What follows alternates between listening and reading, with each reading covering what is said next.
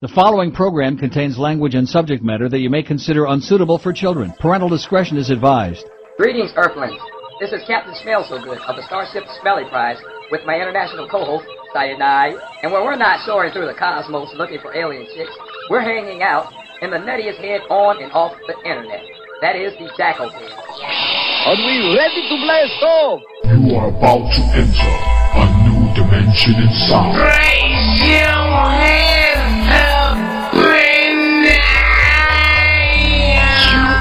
Listening to uh, His Highness the Jackal. I'm going to pass the reins to Mister Jackal, the new king of radio. What the heck happened last night? Hang on to your hats because you're about to go on a heck of a ride through time, space, and the multiverse. How do I reach these kids? Atlanta, Georgia, Greensboro, North Carolina, Charlotte, North Carolina, Chicago, Tampa, Florida, Miami, Dallas, Texas. I don't care where. The city is. How do I reach these kids? And with all the high-tech gizmos these days? The biggest trick the Jackal ever pulled was to convince the world that he doesn't exist. I reach these kids. The Jackal. For this polar science,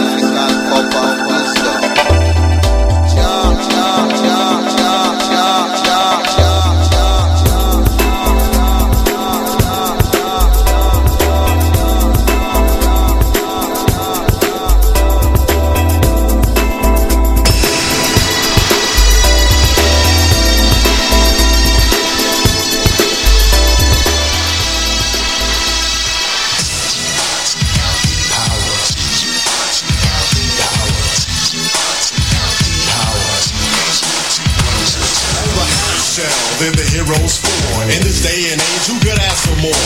The crime wave is high, with muggings mysterious. All police and detectives are furious, cause they can't find the source of this lethally evil force. This is serious, so give me a quarter. I was a witness, give me a report. Paul April O'Neil in on this case, and you better hurry up, there's no time to wait. We need help right quick on the double. Have pity on the city, man, it's in trouble. We need heroes like the Lone Ranger when Tonto came pronto.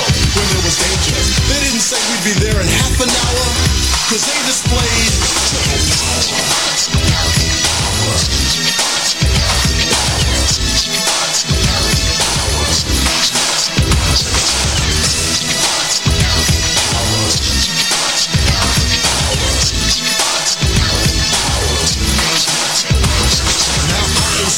was hot on the trail, determined to put these crooks in jail. She spied the bad guys and saw it happen, but before she knew it, she fell in the trap and got caught. Yeah, she was all alone, with no friends and no phone. Now this was beyond her worst dreams, cause she was cornered by some wayward teens. Headed by Shredder, they were anything but good. Misguided on love, they called them the foot. They could terrorize and be angry youth, and they'd mug the people who needed truth. Then from out of the dark came an awesome sight, shouting cowabunga as they hit the ground. From the field of weeds, the heroes rescued the flower, cause they possess turtle powers.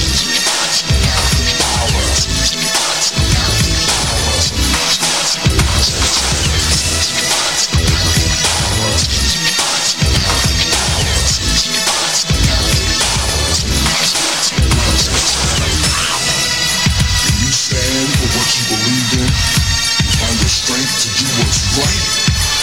That's true. On a half shell, they're on a mission. When there's a battle, got the enemy wishing that they stayed at home instead of fighting these ninja masters with moves like lightning. They were once normal, but now they're mutants. Splinter's the teacher, so they are the students. Leonardo, Michelangelo, and Donatello make up the team with one other fellow, Raphael. He's the leader of the group, transformed from the norm by the nuclear group. Pizza's the food that's sure to please. These ninjas are into pepperoni and cheese. Back to the story, it's not hard to find. Ninjas not just of the body, but of the mind. Those were the words that the master instructed, but a letter from Shredder had splinter and doctor. You know, it's been twenty-four years since this song debuted. It's been twenty-four years since the Ninja Turtles were the number one movie in the country. That's right, the Teenage Mutant Ninja Turtles, folks, is the number one movie in the country. What the heck? I feel like I'm, I've gone back in time. It's incredible. Welcome to the show, everybody. This is Inside the Jackal's Head, and we are live on the P S N Radio Network. This is P S N radio dot com. You're listening to, once again, Inside the Jackal's Head. And that song you, uh, you were listening to there is called Turtle Power, and it's by Partners in Crime. Old school song, a classic song from nineteen ninety. You know, it's it's times like these that I feel really, really old. When the Ninja Turtles are back in theaters after twenty-four years of the original film, and I saw that movie in theaters, by the way.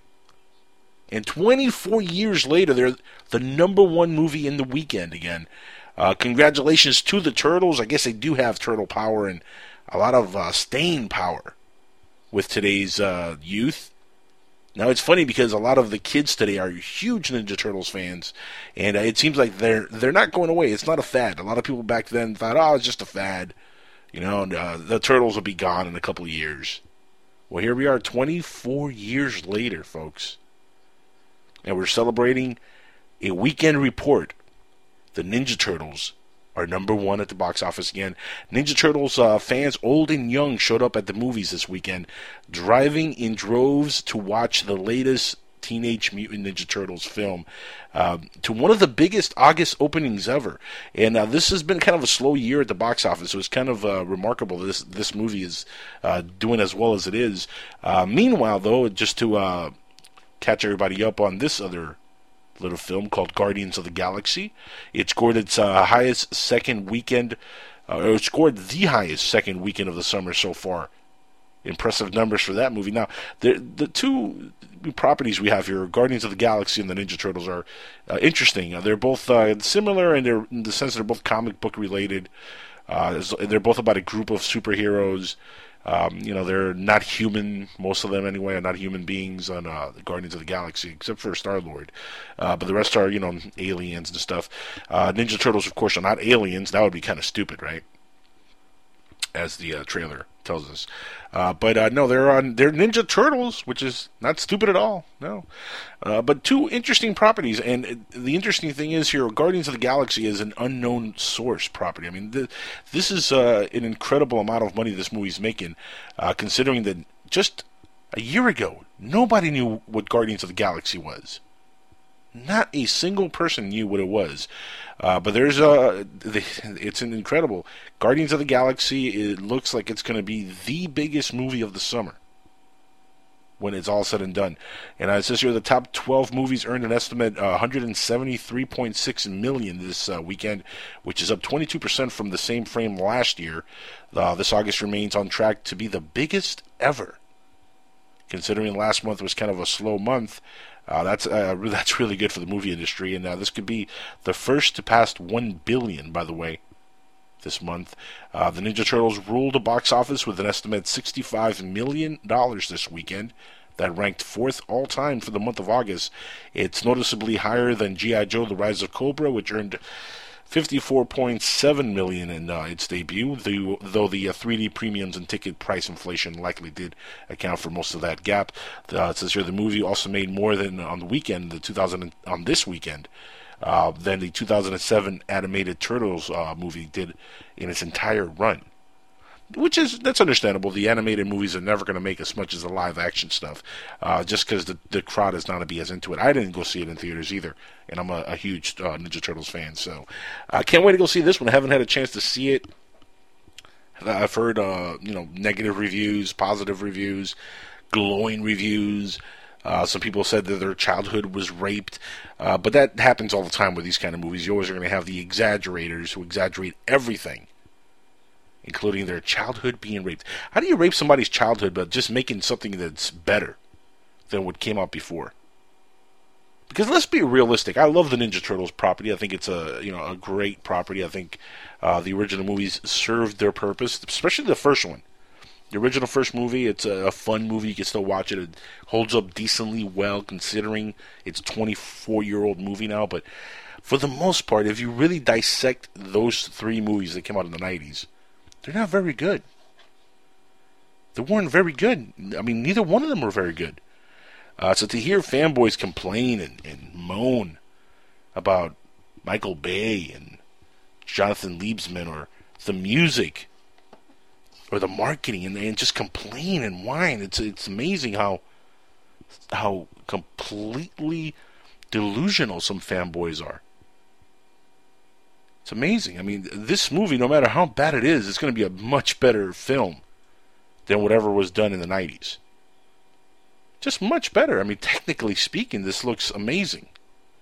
And of course, it's done by Michael Bay's production company, who did the Transformers movies. And um, I don't care what anybody says. I love the Transformers films. I loved every single one of them.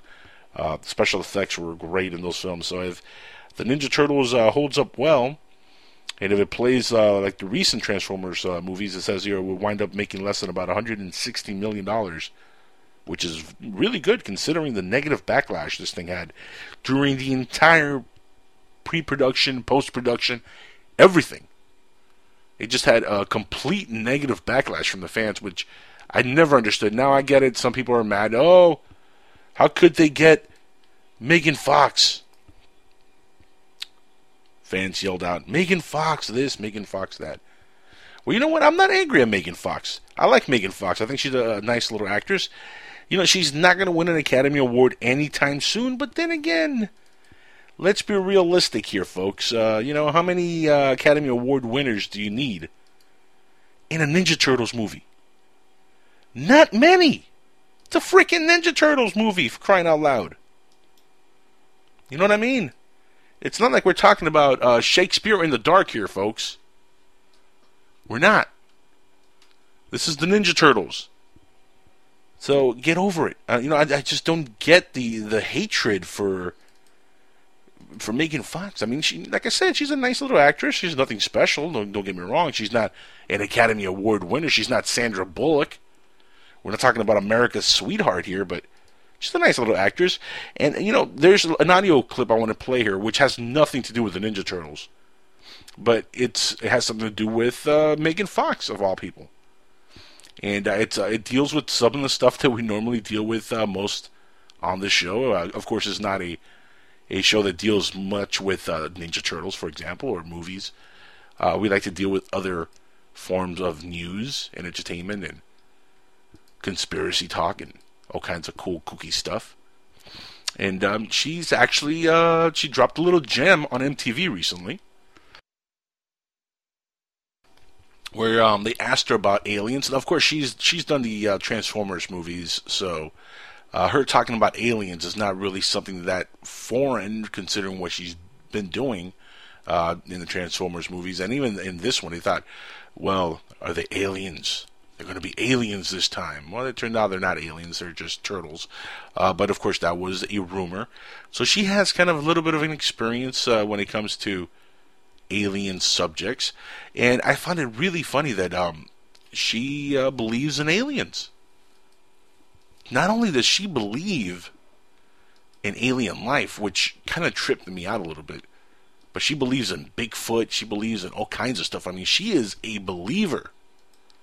No, not, not a Justin Bieber believer. Uh-huh. One of those. She is a real believer. Check this out. This is a real cool audio clip. Megan Fox on M T V talking about Bigfoot and aliens. Some parallels Check. between you and April. April uh, believes in some outlandish things that some other people yes. might not. Okay, let's talk about how outlandish Bigfoot is, because it's not really that outlandish to think that a large bipedal primate mm-hmm. exists somewhere on Earth that humans haven't discovered because it's intelligent enough to avoid being found. How crazy is that? Not long ago, I believe in Vietnam, they found something called a billy ape recently, in right. recent years, that stands at six feet tall. That was a new discovery. How many books about Bigfoot do you own? I don't own any books, but I watch all the shows. You know, do you Les, watch Finding Bigfoot? Yeah, yeah, but Les Stroud went hunting for Bigfoot, and I feel like if Survivor Man believes in Bigfoot, why can't you? What about, do you believe, uh, do you believe in U F Os? Yes. Yes. One thousand percent. Why wouldn't that? That's that's a very strong percentage. I how can you not believe? Because in the history of man, we've never actually gotten any proof that there is an alien out there. So doesn't that seem a little unlikely? If there are more advanced species, why would we be able to find them if they don't want to be found? It just seems like a convenient excuse, is all I'm I'm saying. But until we find things, they had never previously been found, yet they still exist. What about ghosts? Yes. I believe in everything. Have you ever seen a ghost? No, but I've heard ghosts. What have they said to you? Well, they don't, they don't talk to me in my head. I don't hear voices in my head. Um, I was just in Mexico, actually, at my hotel, and it was a bedroom, living room, bedroom, because I was traveling with my kids, and we also, Brian couldn't come, so we had a nanny. I'll make it short. Um, at seven a.m., I had pre-ordered breakfast for seven thirty. At seven a.m., I hear them come in with the table, two people. I hear them pouring the coffee, and I'm like, oh, I'm not getting out of bed for thirty minutes. My coffee's going to be cold. That sucks. And then I got out thirty minutes later at seven thirty. I went in there, no table, no coffee, no food, no nothing, no one there. Doorbell rings. I open the door. It's room service with my food. They bring it in. I turn around. All the bedroom lights are on. And I'm like, you know what? I'm delirious. I've been traveling. Drink your coffee, get ready for work. Brandy, the nanny, comes out later, and she's like, why did room service come at seven when we told them to come at seven thirty? So you can't tell me I'm crazy because two people heard it. It's the room service ghost. Yeah. I can't explain to you why they were making those sounds. It seems like a strange choice for a ghost to, to haunt Megan Fox in Mexico City. So are you saying that someone from the hotel just came in, poured coffee, cleaned it up, and then left just for the in front of pouring coffee in my room and then leaving, leaving no trace behind? I think it's a good story a, for the room service better, attendant at so Mexico you, City Hilton. So you think that's more, that's a better explanation yes. than it was haunted? Yes.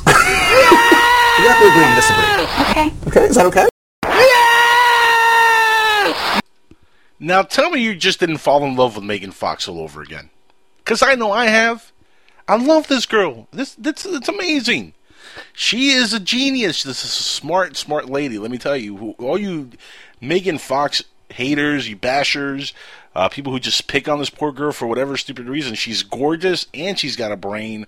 Look, that's uh, some of the smartest thing uh, things that I've heard from a celebrity's mouth um, in a very long time when it comes to the uh, subject of aliens, U F Os, ghosts, and all that stuff. And honestly, if you're a ghost, wouldn't you want to hunt Megan Fox as fine as she is? I mean, let's be realistic here. I'd haunt her all the way, all the way, man, from Mexico to wherever she lives. I just, I'd be like the ghost stalker, just stalking her, because my goodness, is she good looking. Now I'm going to move on to a couple of uh, other stories, uh, relate, not related to Megan Fox, as sad as that it makes me, because I uh, love Megan Fox, but there's a couple things I wanted to get to before um, we go on break, and uh, we bring on our guest who's going to join us. Uh, now this is going to be really cool, guys. Um, I haven't really talked about the guest much. Uh, Mark Anthony is the gentleman's name. And Mark Anthony is the psychic lawyer.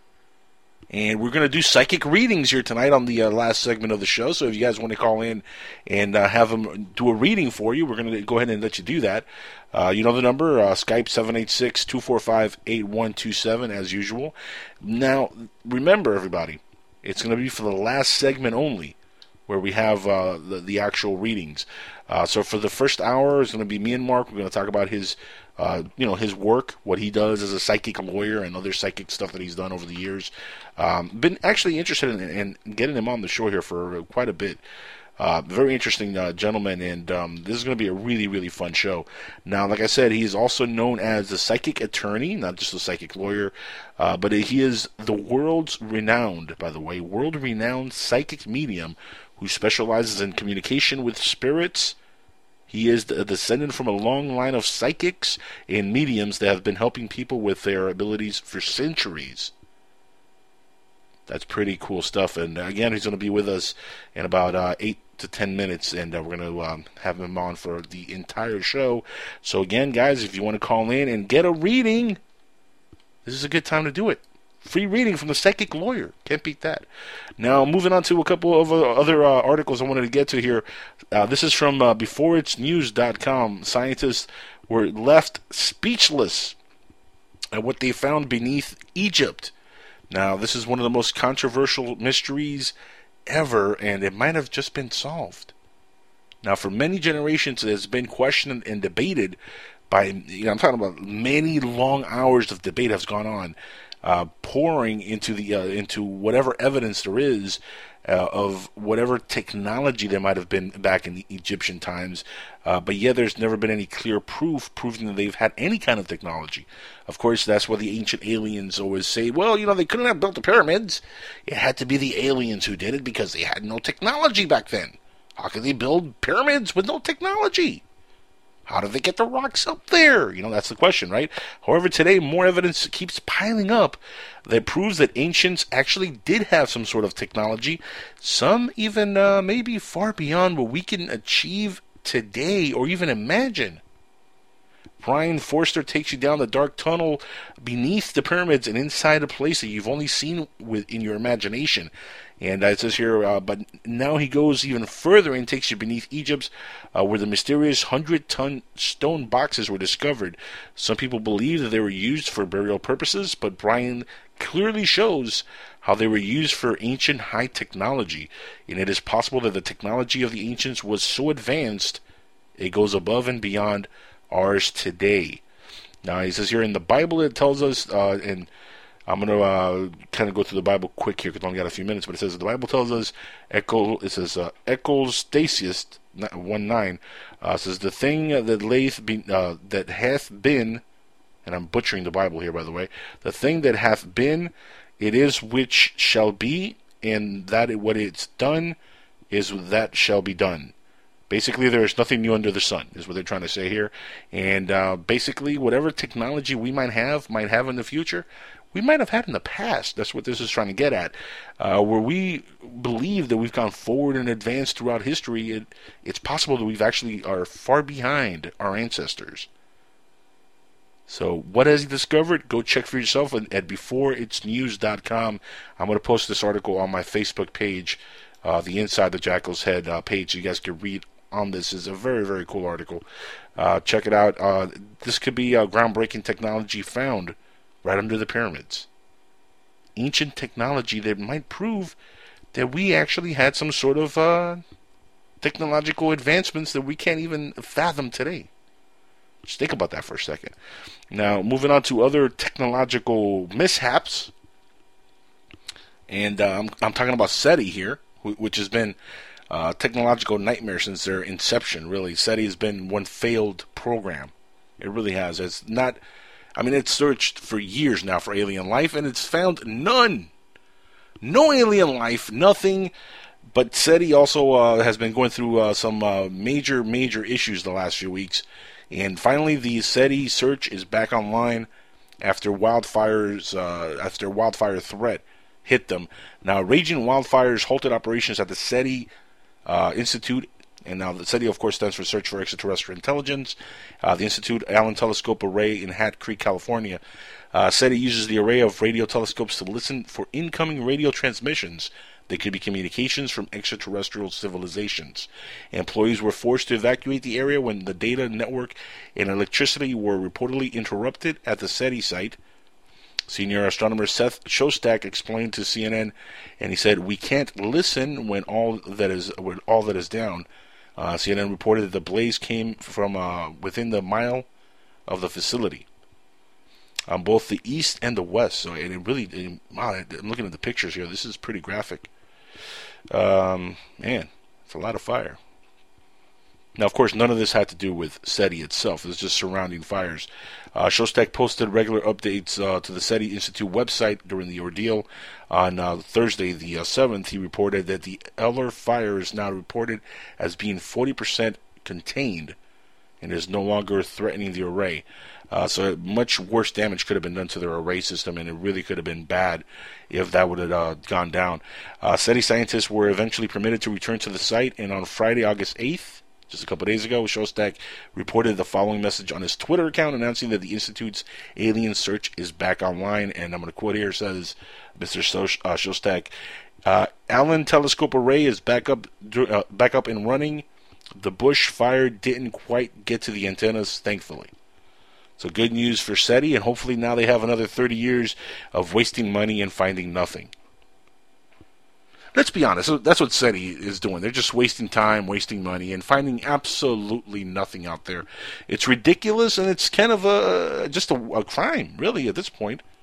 I mean, how many hundreds of thousands and millions of dollars are these folks wasted already? And not one signal. Nothing. Nothing to show for it.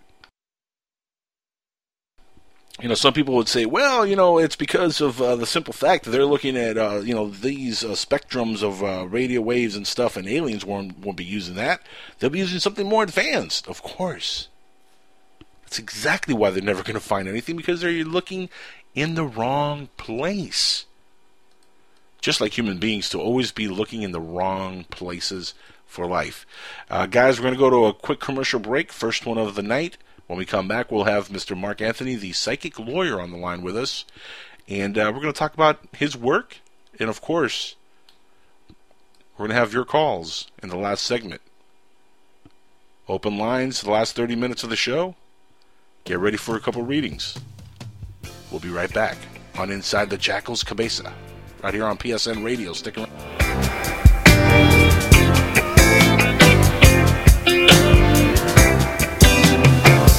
I was tired of my lady. We'd been together too long. Like a worn out recording of a favorite song. So while she lay there sleeping, I read the paper in bed. And in the personal columns, there was this letter I read. Put a team of professional consultants behind your home or business computer with Key Information Solutions, providing solutions to your internet and computing needs while keeping you on the cutting edge of technology. Preventative maintenance and networking support, hardware and custom-built computers. Let Key Information Solutions be your personal tech staff for your home or office with affordable hourly, monthly, or annual rates to fit anyone's budget. Call Key Information Solutions now, nine five four, nine seven three, three three seven four. That's nine five four, nine seven three, three three seven four. Or visit key information dot com. Roswell, U F Os, flying saucers, alien abduction. Are we alone? Information regarding this and many other questions about the unknown are only a click away at w w w dot the U F O store dot com. the U F O store dot com offers hundreds of D V Ds about U F Os, aliens, crop circles, conspiracies, Bigfoot, suppressed science, ancient mysteries. Log on to w w w dot the U F O store dot com and request a free U F O store catalog. the U F O store dot com, the largest selection of U F O products on the internet. Hi, I'm LeVar Burton, and I'm proud to be a book person. How do I choose a book? Sometimes it's the cover, sometimes it's the title. I guess I'm pretty visual. If a book's really impressing me and the writing is really good, I will peek and see what the last paragraph is, because the endings of books should rock you. I am a book person, and if you're a book person too, read to a child and spark a lifetime of ambition. Join me at book people unite dot org, because reading is fundamental. A public service announcement brought to you by Reading is Fundamental, Library of Congress, and the Ad Council. Green light. Hey girl, school zone. I'm getting hungry. Car changing lanes. You want to meet me for pizza? Stop sign. Intersection clear. Yeah, street. Pizza sounds good. Ball in street? Girl in street! It's hard to concentrate on two things at once, like texting and driving. Stop the text, stop the wrecks. How will you stop texting and driving? Tell us at stop text stop wrecks dot org. Brought to you by the National Highway Traffic Safety Administration and the Ad Council. Look, up in the sky. It's a bird. It's a plane. No, it's Superman Homepage dot com, the number one Superman fan site in the world. Superman Homepage dot com, covering the world of Superman from the nineteen thirties to today. News, reviews, rumors, and reports. Superman Homepage dot com for all your Superman comics, T V shows, movies, cartoons, radio shows, and more. Everything you ever wanted to know about the Man of Steel and more. Superman Homepage dot com. Imagine no longer being tied down to your computer, but having the freedom to take live talk radio with you anywhere you go. TalkStream Live introduces our first ever iPhone application. The talk shows you follow now follow you, and your iPhone is now the fastest and easiest way to stay connected to the best talk radio on the internet. Listen to live talk shows twenty-four hours a day, seven days a week. Mobile talk radio from TalkStream Live. Now available in the iTunes App Store.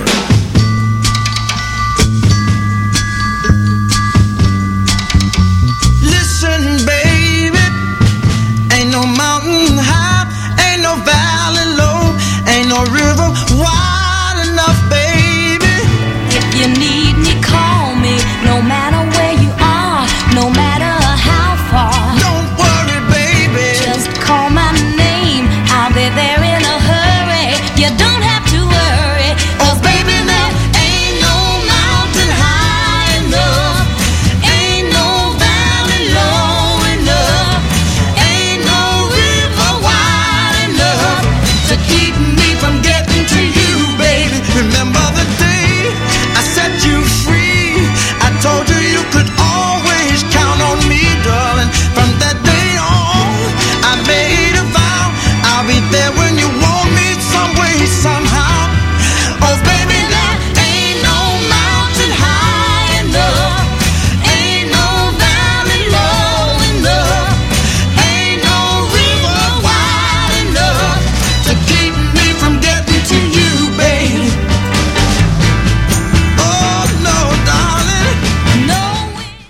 everybody. We're back live on P S N radio dot com. This is Inside the Jackal's Head. And like I promised, we're back with our guest of the evening, the psychic lawyer himself, Mister Mark Anthony.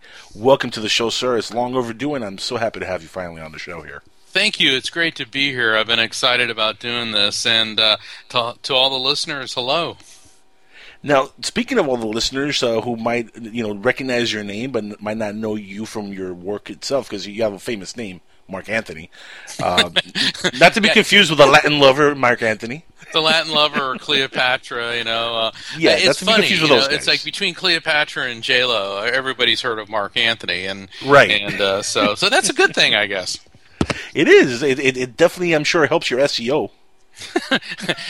It does. Well, it was funny. I was um I was going to be on this one uh, radio station one time, and my spot was coming up at top of the hour. So of course you call in ahead of time.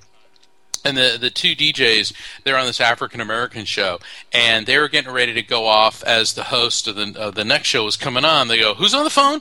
Mark Anthony." And they put me on. They go, "Mark Anthony, dude, bro, how is J Lo?" And I said, "No, I'm the psychic lawyer." They go, "The psych, oh my!" And so th- this whole thing went on, and they were hysterical, and I was telling them all this stuff. And then when it went to uh, the show I was supposed to be on, the host took over from these two other guys. She goes, "Okay, I don't think my introduction can top that. So, Mark, great to have you here." It was it was hysterically funny.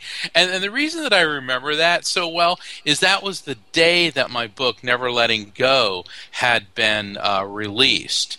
And uh, mm. it was it was so funny because um, I'm, I was here in Florida, and we were having a tropical storm with seventy mile an hour, sixty, seventy mile an hour winds, and and all this stuff was going on, and I'm on the radio and all, and it was just it's one of those memorable times that was hysterically funny, and yet could have been a total natural disaster. So, but in the end, everything worked out fine. You're definitely a positive person, so I'm pretty sure that helped out also. Stay positive. Well, after fourteen hurricanes, two tornadoes, you, know? um, you kind of develop... You're positive uh, about everything. Nothing can hurt you, right? well, well, you develop a healthy respect for Mother Nature, that's for sure. Now, what part of Florida are you from, Mark? Because I'm down here in Miami myself. Okay, I'm in Central Florida, in the in the Orlando ah. area, and gotcha. um, you know, F- Florida is a great place. Although this time of year, it is we we call it the three H's. It's either hot and humid, or it's always yes. hot and humid, or it's a hurricane. Yes. And I'll take the hot and humid over the hurricane. Yeah, well, we haven't had uh, we haven't really had a bad bad hurricane in, in quite a bit. I mean, uh, last at least here in Miami. I mean, Orlando's been hit a little bit here and there with storms, but uh, nothing like Andrew. Remember Andrew in ninety-two? That was bad. Yeah, I remember Andrew because I live on the coast and we had to evacuate because they weren't sure if it was going to hit.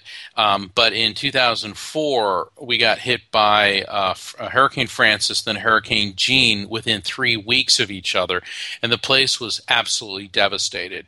I mean, power was knocked out, the infrastructure was down.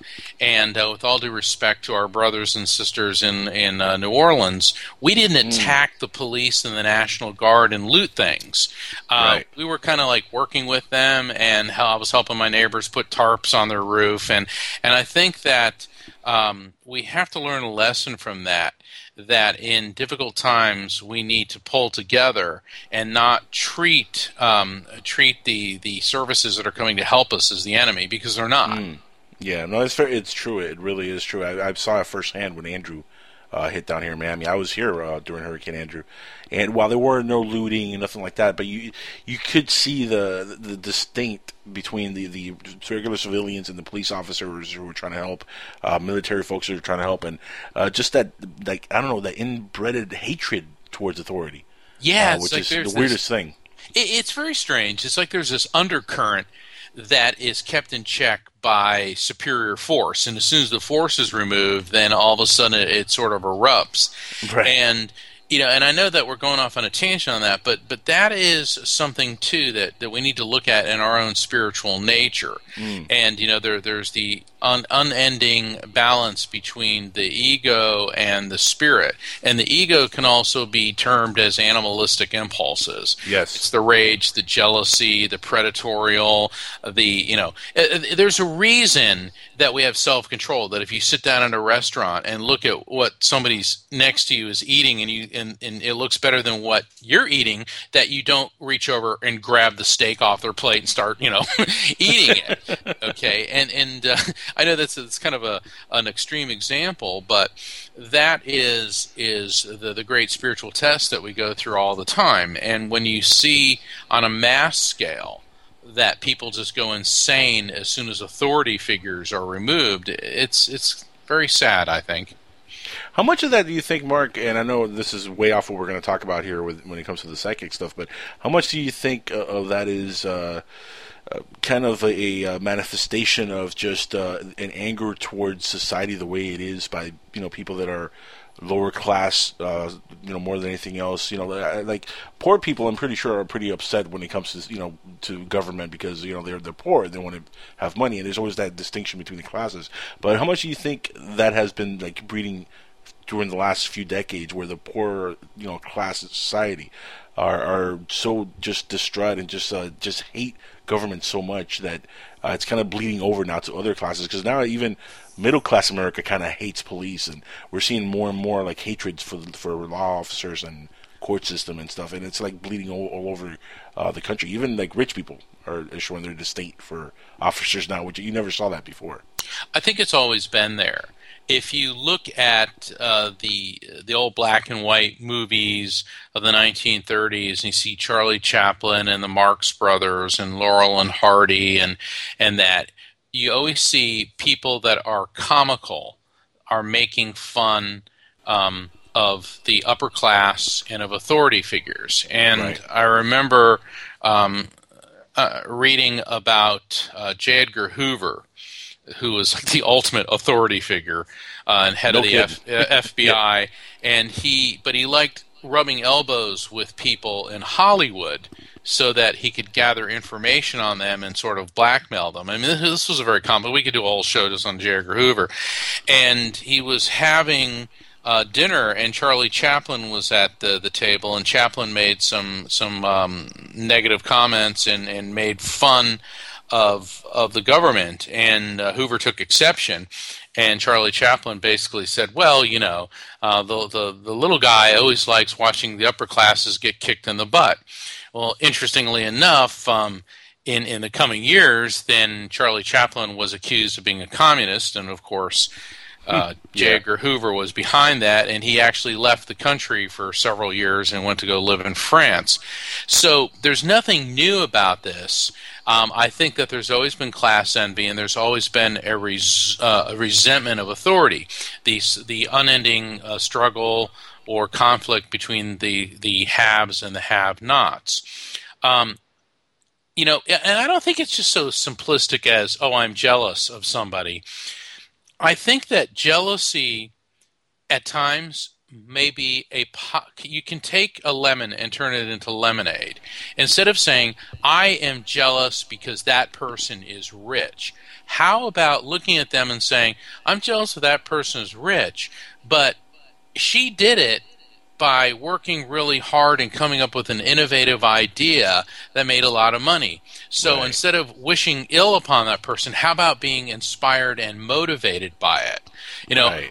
um, I, I've had um, um, people say to me, uh, you know, in my practice of law, oh, well, you're just one of those rich lawyers. And it's like, yeah, well, when I graduated law school, okay, uh, nobody handed me a trust fund along with my degree.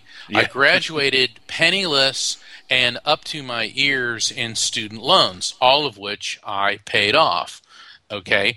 And people, instead of wanting to tear me down, what I would say to them is, why don't you get inspired and take whatever skill set you have and use it to your best ability? Because we all have a skill set. Um, some people are great Uh, athletes, some people are great mechanics, some people are great mathematicians, some people are creative, and you take that, you t- we all have gifts from God, and you take that gift from God and you use it to your best ability, and then you're doing the right thing, and you don't worry about what other people are doing or what their material success is. You focus on what you're doing and be the best that you can at what you do. Now, you have a, an extraordinary gift Could be from God, could be from any uh, being that uh, created everything. Uh, your ability to uh, to read people and speak to uh, the afterlife, to speak to spirits, is uh, something that amazes me because um, I've never seen a ghost. I've never been able to speak to a spirit, but I've always been fascinated with that subject. Uh, and just to close what we're talking about here with uh, with the authority figures, it is funny how it, psychically, I think it's a universal language, uh, Mark, that no matter what hate there is for authorities, uh, when the number one person that people call for whenever they're in trouble is the police, regardless of who they are, what class they are. They always uh, go back and revert back to calling the cops when they when they're in need. So no matter how much you hate them, you need them. And but, it is interesting too that people who claim they are atheists, when everything has crumbled and fallen around them, all too often they turn to God. There's right. a, there's an old saying in the military. There are no atheists in foxholes. That's true. You know, it's funny that you say that. I've, I've uh, known a couple of atheists. I'm atheist myself, just to get that out of the way real quick. Uh, but I'm atheist kind of with a little bit of an open mind, and I'll explain to you what I mean by that. Um, I've known like strict atheists who just don't believe in anything. And I've known a couple of them who were very sick. One of them passed away. And the moment that he was getting very, very sick uh, from brain cancer, um, he found God. Ironically enough, as he was nearing death, he started believing and believing, and next thing you know, he had a Bible and he was reading, and you know, he found uh, his God. Well, it, uh, and it does it brought, happen a lot. It, it brought him comfort, and it did, yeah. Well, there's a big difference between God and religion, and what a right. lot of uh, you know self-proclaimed atheists um, do is they get the two confused. Because I know a lot of people that are angry at religions, right. the way they've been treated. You know, because uh, so many religions are fear-based. You're bad, you're bad, you're bad. We're sinners, we're yeah. sinners, we're sinners. My way is the only way. There's only one way. You know, it's like, right, okay, so we're, we're believing in this infinite being which transcends time and space and is a multidimensional being that's an, a vast intelligence and creative network throughout the entire universe. And there's only one way to uh, obtain union with this being, and that's through the First Church of the ultra right wing on Yeehaw Road in in uh, Goofball Junction. And really, um, you know, and I don't, I don't mean to, to be insulting or demeaning to people's religions, but you have to realize that God exists in spite of religion, not because of religion, and that religions are merely a path to God. And I like to quote uh, the late Beatle George Harrison, a very spiritual man. Uh, yes. I quoted him on this in, in my book, Never Letting Go. He said that all religions are branches of one big tree, and it doesn't matter what you call God, just so long as you call. Right. That's a, and that's where I stand. I'm see. I'm one of these atheists. This is what I mean with it. When I said I have a, a, a little bit of an open mind, even though I am atheist, uh, my anger is towards religion and the lies and fallacies of religion itself. Not so much with Big G himself uh, or itself or whatever that might be. I just have a problem with any religion who, you know, says, "Oh, God loves you and God's all loving," but if you don't believe in Him, you're going to burn in hell. That well, to me well, just stands wrong. You know, well, that's just a problem. Well, look I have what with that religion. Filthy organization in Iraq, ISIS, is doing. Oh, geez. Okay, yeah. I mean, uh, they they give. It, it, they're so extreme that even Al Qaeda kicked them out. I mean, yes. Seriously, I mean, th- this yeah. is how bad they are. I mean, it's like, wow, you're so bad, even the devil kicked you out of hell. yeah. And and the thing is, not only is it that you you have to convert to Islam, you have to convert to their f- version of Islam. And in the last month, aside from killing thousands of people and and recently burying Uh, non-Muslims alive, which is just, you know, horrific. They have destroyed priceless archaeological sites and treasures uh, because they didn't conform to Islam. Uh, they destroyed right. these these beautiful Assyrian statues of these winged lions. They blew up the tomb of the prophet Jonah, a k a. Jonah, who supposedly was, you know, swallowed by the big fish or whale or whatever it was in, in the Old Testament. And, you know, they're, they're just going around destroying world heritage cultural sites. Mm. And they're doing this in the name of God. And they're not doing it in the name of God. They're doing it out of barbarism and ego right. and a politically yep. driven agenda. And that's the problem with religions. Mm-hmm. And then you get in this country. It's fascinating because as a, I'm also a legal analyst, and I'm called upon to do a lot of analysis on, on high-profile cases and situations. I mean, you look at these alleged Christians who are turned – who – Jesus talked about being full of love and peace and understanding and not judging your neighbor, okay? And you get these these people who say they're Christians and they're they're anything but. They're hateful. They're judgmental. Um, the the the whole gay marriage debate is bringing out the ugliest hmm. aspects no of yeah. religious fanatics. And the thing is, there's a big difference between a Christian and a religious fanatic. When you yes. get the people that say, this is bad, God hates this, God hates that, God hates everyone that I, I, I hate, well, that's not a Christian, that's a religious fanatic, because I don't ever recall reading where Jesus said, um, well, I hate these people and they're too filthy and beneath me to seek um, or, or to be worthy of my love and my help. And and it's something Gandhi said that I have always admired. He said, I like your Christ, but I don't like you Christians because you don't act like your Christ. And and what I like about um, Pope Francis, uh, and it's funny because he recently visited an evangelical church in Italy, and immediately um, I was reading um, the thousands of comments by evangelicals saying he's not a Christian, he's a heretic, he's the Antichrist, he's evil, he's this. And I'm thinking, wow. You're really making Gandhi's point, aren't you? Because here you have the leader of the Catholic Church reaching out to other religions with the hand of friendship, and you guys are all casting the first stone. And, and so this is where religion goes wrong, and this is where a lot of people, and I might suggest, you know, respectfully, yourself, where people have been wronged and humiliated and, and, and said that you're bad. I mean, you know, as a medium, I mean, I have to, uh, you know, we get emails all day long from these people. You're going to burn in hell and you're going to this and you're going to that and the book of Deuteronomy this and the book of Leviticus that. And it's like, yeah, well, I'm sorry, but I don't subscribe to primitive Bronze Age superstitious nonsense. Yes. And that's really all it is. It, yeah. it, it's, that's exactly his book of religious uh, nonsense. It really is, uh, and it's amazing uh, how many times uh, or, or how many uh, generations has been have been brainwashed over the last two thousand years. Talking about two thousand years worth of brainwashing that you know they were talking about Christianity. I mean, this you know religion goes back thousands of years even before that. Uh, so I mean, it's amazing how easily uh, religion has won over the, the populace and brainwashed the masses over the last four or five thousand years, isn't it? Well, yet through it all, the the people it's that it's that need though, isn't it, Mark? That need to like at least it's you know, a need know to that connect, it's a need to connect with God. God being right. a, an infinity, and people put a human, a humanoid, uh, or a relatable face on it. But what happens is through all of the the despicable behavior of religious fanatics, the true light does still shine. Um, that we must love one another as we love ourselves. We must treat other people the way we want to be treated. Mm. That peace and, and love and understanding are the cornerstones of of true spirituality.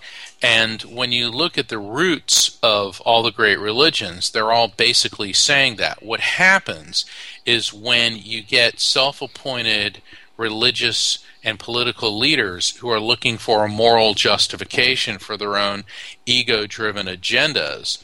Well, if you say, well, we need to fly planes into buildings and kill people because I disagree with the U S foreign policy in Israel, you don't get a whole lot of volunteers. But when it turns into God wants us to do that, and if you do this, then you are rewarded with, you know, a massage parlor in, in heaven. Seventy-two virgins. Seventy-two virgins, which you know.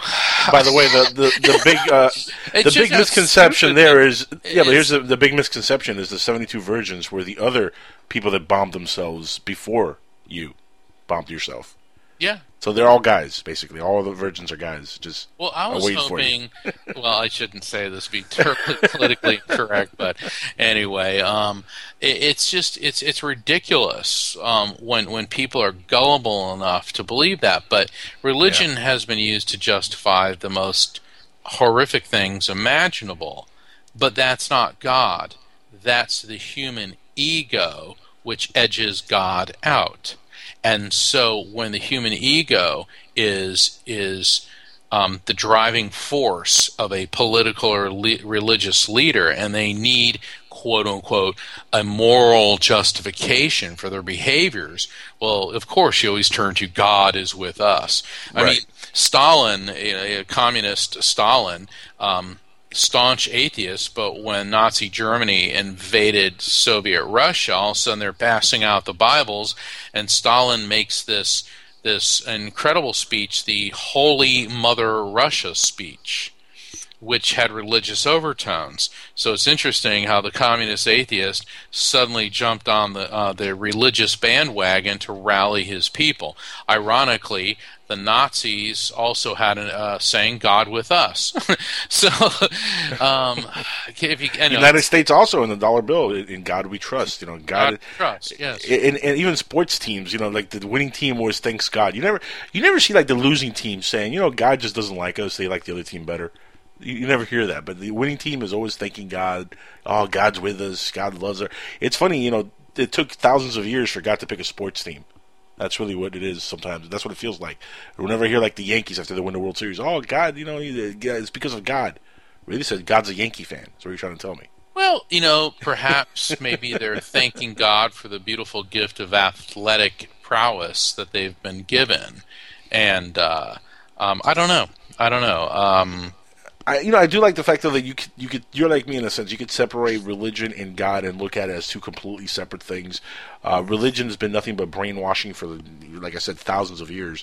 Uh, now, I do believe that there is an organization uh, within the cosmos, some kind of uh, entity that controls everything, that created everything, uh, what was there before the Big Bang, for example. But I, I do believe in evolution as well, which is kind of a, of a weird combination. So uh, I, you're either, you're either I, a believer in evolution or you're a believer in creationism. I don't I, I see, actually, it, for whatever was, reason. It was the Catholic Church that first put forth the Big Bang Theory back in nineteen twenty-six. Isn't um, that funny? Yeah. Well, it, because because the Catholic Church has, in many ways, always looked at the Bible as teaching largely in metaphor, and right. so seven days for for God could be billions of years in, in our terms. It's like when people take right. it literally, literally, it's like, so, you know, I don't want to get off on that. Um, it just, you know, that's just silly. But but the thing is, I've never seen a conflict between the Big Bang, be, you know, between crea- creationism and evolution, because the universe is not a static place. Right. Things are always changing and evolving and, and growing, and I don't believe that uh, God would create something that was just static, because if that were the case, then dinosaurs would still be, be roaming the earth and nothing would ever change, and, and our right. planet's constantly changing and evolving, and, and the study of cosmology and the universe shows us that uh, the universe too, I mean, stars explode and, you know, uh, planets come and go, and Uh, eventually we're going to come and go, and that's all seems to be part of it. And in- interesting is if you look at Hinduism, Hinduism talks about that's the there's the creation, the su- sustaining of the universe, and then the destruction, and then a recycling of that. And the right. Hindu attitude is that if our world is destroyed, so what? Because another one will form, and we all come back, and we'll start a new cycle. And I've always found Hinduism very fascinating in that respect. When you get into the mm. philosophical um and the the, uh, the the way they look at energy and the cycle of recreation, I think where they get kind of bogged down to is in their own mythology, and you can't do this, and you can't do this, and so on and so forth. Now, I don't know if you're on on, on the same, uh, I would say, page with who the Jesus figure was in history. as uh, you know, I am, and what we've talked about on this show in the past. I'm, I'm pretty sure you haven't heard uh, some of the the guests I've had on on the subject and before, but uh, you know, one of the, one of the topics uh, with Jesus is that he spent some of the missing years uh, studying with the, with the, with Hindus or the Hindu religion, studying with Buddhist monks, uh, and a lot of the teachings that Jesus implemented later on were directly lifted from them, especially stuff of the afterlife and uh, stuff like that. Now, you know, if that is the case, if that is the truth, then wouldn't most of the credit for even Christianity come really because of the Buddhist religion? It, it very well could. And but see, one thing that a lot of those people gloss over, because I, I've read books on that subject, uh, and mm. supposedly in a Tibetan monastery there's references right. of a Saint Isa, Issa right. uh, who came from the West. You know, a lot of people gloss over the um, the the certain stories in the Bible. And when Herod the Great went crazy and, and wanted to slaughter all the infants uh, where Jesus uh, had been born, and they fled to the land of Egypt, then the next thing you know, all right, Jesus is back in, in Jerusalem after the death of Herod the Great. Well, the most likely place for uh, Joseph to have taken Mary and Jesus would have been Alexandria, Egypt. And at that time, Alexandria was the center of world commerce in the Mediterranean. It was a city larger than Rome. It was the intellectual, financial, and cultural center, and it brought together Asia, Africa, and Europe. And not only that, but twenty percent of the population of Alexandria was Jewish. In fact, it was like the largest Jewish um, um, cosmopolitan concentration outside of Jerusalem. Well, it was essentially the Manhattan of the day. So now we have a young um, um, Jewish boy brought by his parents into a city. They would have blended right in, of course, because, you know, two hundred thousand people at least would have been Jewish. So Jesus would have grown up in an environment where he would have been exposed to the first-rate Jewish scholars of the day, plus the Greeks who'd been in Egypt since the conquest by Alexander the Great, plus the Romans who'd been there for the last fifty years, plus the Egyptians who, you know, and their religion who'd been there for the prior three thousand years, and there were also Hindu temples in Alexandria because over one hundred twenty ships per year sailed from Egypt around of the Saudi, or excuse me, the Arabian Peninsula to India. And there also were representatives from the court of Persia, so the Persian religion and Zoroastrianism. So let me tell you something. If you had to live in that time, Alexandria was the place to be, and Jesus very well was most likely um, exposed to all of this intellectual thinking. You know, but but people just sort of gloss it over, and very, you know, maybe he did go to India. It, it certainly was possible, but even if he didn't, he may have had all of that wealth of knowledge right there in Alexandria that helped shape his thinking. It, it, we'll, we'll never know for sure, but it certainly makes uh, for great intellectual conversation, I think. Oh, definitely. No, you know, the, the story of Jesus itself, uh, of course, Jesus Christ was not his real name. That's an anointment, anointed name. The Christ, Christo, means the right. king. Um, you know, his real name is still kind of vague. Uh, Isu, Isa, Joshua, you know, there's a lot of different interpretations well, of what the name it, well, could be. in in, uh, in ancient Hebrew, it would have been Yeshua. Joshua, and, correct. Yeah. And and the thing about Jesus that that a lot of people, and, and I was reading something recently about this, one of the myths of Jesus is that he was poor. And of course, the, the Christian story is that, you know, he was poor and born right. in the manger and all that. Well, he was a descendant of the house of David through his mother Mary. Mm. And That's that. That's a lot of influence right then and there. Secondly, Herod the Great and then his son Herod Antipas, okay, were very much paranoid of Jesus. If Herod the Great had the infants killed, well, without turning this into a history lecture, Herod the Great married into his wife's family. They were the royals and basically had everyone executed until he completely took over. A very paranoid guy, very successful politician, outmaneuvered Cleopatra, then Antony and Cleopatra, um, sided with them. They, he was on the losing side, yet still got Octavian Caesar not to crush him. Okay, so this guy was a seasoned politician. Now he hears um, a descendant of the house of David is born, so of course he would have wanted to eliminate all the competition. Um, let's fast forward thirty years. Uh, Jesus is on trial. The Roman governor says, I don't want to get involved with this. Ships him over to Herod Antipas, the son of Herod the Great, who's like, oh no, him again. Well, let me ship him back to Pilate. Okay, we read the Easter story, gloss over all that, but when you start looking at this, Jesus was a political threat to these people because of his lineage. Now, if you want to go farther, Mary Magdalene was not a whore. And in fact, no. It doesn't say in the Bible that she was a whore. That was a smear campaign uh, hundreds of years later when women, um, their position was demoted in the church. And there's a lot of people and scholars who believe that Mary Magdalene was a descendant of the house of Benjamin. Okay, so we have two very prominent Jewish families, a member of the house of Benjamin and a member of the house of David. Well, I'm gonna throw I'm gonna throw a monkey wrench in, in this story for a second because sure. there's another there's another story uh, of Jesus, uh, his origin, uh, which I, I'm not sure if you're familiar with, um, and the origin is that the Jesus or you know the figure that was created, the Jesus figure created by the church, uh, was used and created based on. And I know this is a name that you kind of brought up, uh, Caesar Caesarion. Are you familiar with this story at all? Um, you mean Cleopatra's son? Cleopatra and Julius Caesar's son. Yeah, Caesar Caesarion. Okay. Yeah. The story. The story is very similar. Uh, there's a Mary Magdalene also involved. Uh, Salim Magdalene is uh, the name of uh, of Mary Magdalene in this story. Um, not only that, uh, this person also Caesar Caesarion lived in the same time period as Jesus.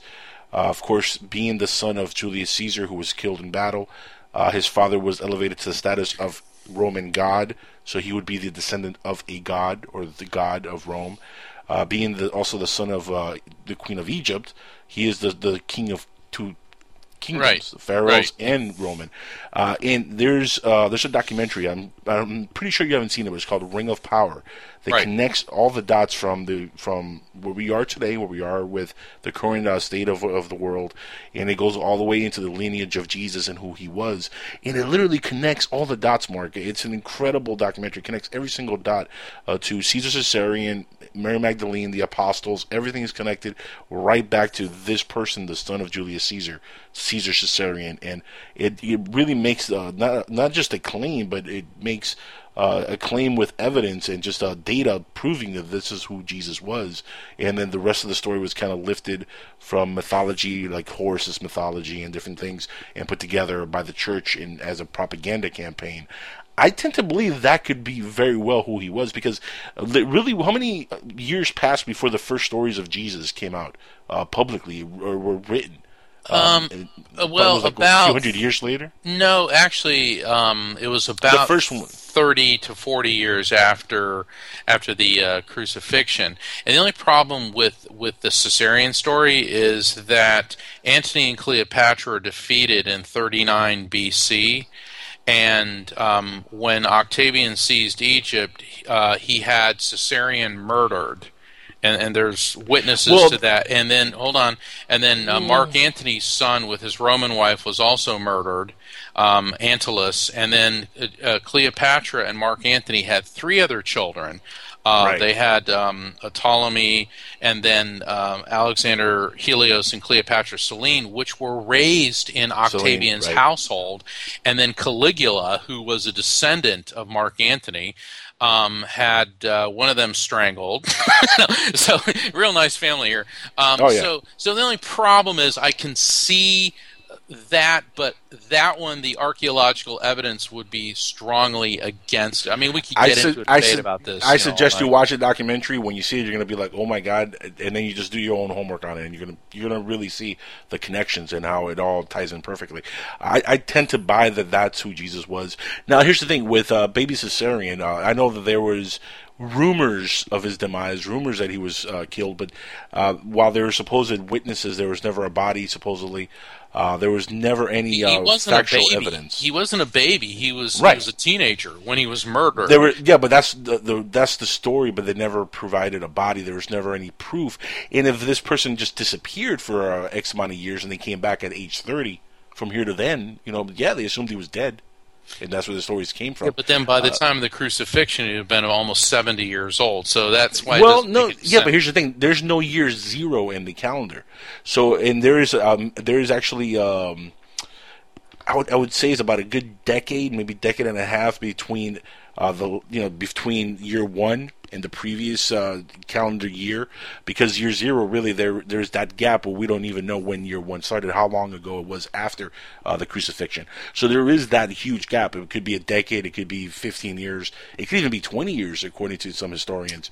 So well, that would give you the actually, timetable. There's archaeological evidence of the existence of Pontius Pilate, because about twenty years ago in Caesarea, which is a port in what is now Israel, um, it's in ruins, but there was a, a monument found with Pontius Pilatus, which is the uh, Latin equivalent of Pontius Pilate, and it dates from the time of the crucifixion. Now, you know, whether or not, you know, we can link that Jesus was actually uh, put to death by Pontius Pilate, but the, the tradition is there. So anyway, we could go. Well, we know that we know the crucifixions happened. I mean, that is historically uh, accurate. Well, sure. uh, crucifixions itself happened, whether Jesus was crucified or not. You know, that's up to you know you to believe if he was or wasn't, or the story if you want to believe it. I I'm, I wasn't there, so I couldn't say one way or the other. But you know, if you if you are a believer, that's fine. But the whole point is that there were crucifixions. We know that for a fact. There's no denying that as a fact. Uh, you know, what do you make of, like, say, for example, like the Shroud of Turin? Um, actually, I I, um, I give uh, an entire presentation on the Shroud of Turin, and it is the single most studied object in human history. Um, and what there was the studies in the nineteen seventies, which dated it to around the first century. Then there were the studies in the nineteen eighties, including the carbon fourteen analysis, which put it at the Middle Ages. And then last year, the University of Padua did um, new studies, um, which they didn't have back in the eighties, which once again put it within one hundred years plus or minus of the first century A D. And there's a lot of reasons as to why there could have been the um, the dating for the medieval era. In fact, even uh, the Russians got involved with this. And the, and see, the Shroud of Turin, um, good Lord, we could spend hours on this. The Shroud of Turin, um, there's references to a shroud um, right. in the first century, then it reappears in the sixth century. Then supposedly when the Crusaders sacked Constantinople, they're supposed to be helping the Christians, and said they turned on the Greek Christians in twelve oh four, that it was uh, confiscated, and then it emerges, and we have an unbroken line of it Uh, in the late thirteen hundreds all the way up till today. And the problem is the squabbling between aristocratic French and Italian families, and eventually it ends up in Turin. Um, the Catholic Church refers to it as an artifact. They will not take a um, an official position on it. And the studies of it, Um, I think the Russians said that the imprints on it, and, and plus the studies at Oxford and at Padua and at the Swiss Institute, they cannot conclude how the images were infused onto the Shroud of Turin. So there's quite a bit of debate, and it certainly is very, very fascinating. So the question is, is it proof of the resurrection? Is it a medieval forgery? Or let's say it is a burial shroud from the first century, and there there is um, um, hemoglobin on it.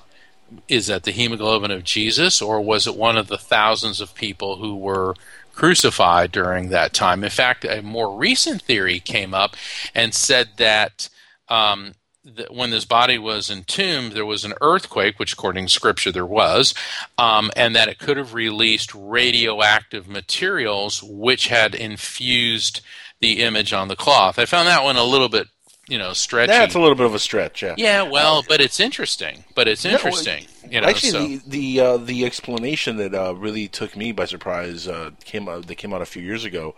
I think it was in oh nine, actually, or eight or oh nine, uh, was that the possible image could be that of um, uh, Jacques Da Vinci. De Moray. Uh, well, no, Da Vinci. Yeah, well, it, it, yeah, I heard the one about Da Vinci. Um, yeah. There was even a study, by the way, a study, by the way, my, uh, Mark, where they actually showed how he possibly did uh, the image of the Shroud of Turin, and uh, they were able to reproduce on a different uh, material the almost the exact same image, well, uh, which was pretty incredible. I saw this on the documentary uh, a couple years ago. Well, that's all fine, well, and good, except Da Vinci lived in the late fourteen hundreds to the early fifteen hundreds, and there's an unbroken chain of custody of the Shroud of Turin that dates from around thirteen forty-seven. So the Da Vinci story, I, yes, it's interesting. I don't buy it. Um, then there's the, it was Jacques de, de Molay, de Moray, who was the Knights Templar, and uh, these people were like, uh, I've had people write on my Facebook page, well, you know that it's Jacques de Molay, and it's like, yeah, except he was burned at the stake. Uh, kind of hard to leave an impression of a face with a mustache and beard. Yeah, I mean, if it was like an urn full of ashes, I, you know, I might be persuaded, but yeah, um, the thing yeah is, no kidding. The thing is, we'll probably never know. But it's a fascinating mystery. And I like something that Pope Francis said about it. He said, whether or not it is the face of Jesus, what we do see is the face of an anguished man who represents every man and woman who have been beaten down by oppression. And it's like, wow, talk about the Pope really being diplomatic about that. No kidding. You know? No kidding. And, and um, it's going on display Uh, publicly again next year, and this is something that um, I very well um, may go see. Uh, that's oh, kind cool. of one of the things on my bucket list. I really would like to see the Shroud of Turin. I talked to somebody that saw it. She's a very elderly lady. She's almost ninety years old. She goes, yeah, I saw it years ago. Well, I looked at it. I was like, oh, well, no big deal. I said, yeah, but did you understand it? She goes, yeah, well, I didn't really know, and da-da-da-da-da. You know, and I was like, well, God, how can you say it? But then she told me something that was really cool. Uh, she said that uh, she's, she was uh, her husband was a general, and she saw Winston Churchill speak when he was like in his late eighties at, at West Point. And I'm like, did you? I go, wow. Oh my God, you know, that's like, oh my God, you know. And I said, well, yeah, that's cool. What did he, how was it? And she said, he did the most incredible thing. He was very old, and they stood him up, and he was real shaky, and he walked to the podium. And here he is speaking to the graduating class of West Point. And he said, never give up, never give up, never give up, never give up. Thank you. And he sat down. And, he, and she said the crowd went wild. They were cheering. And to think about it, what more did Winston Churchill have to say? That's it. Yeah, that's it. You don't have anything else to say. That's that, that's better than most Oscar speeches right there. That's incredible. Stick around, guys. We're going to be right back with more Mark Anthony, and uh, we're going to get to your phone calls later in the last segment. We've got to take another commercial break. Uh, this is Inside the Jackal's Head, live on P S N Radio. We'll be back in two minutes.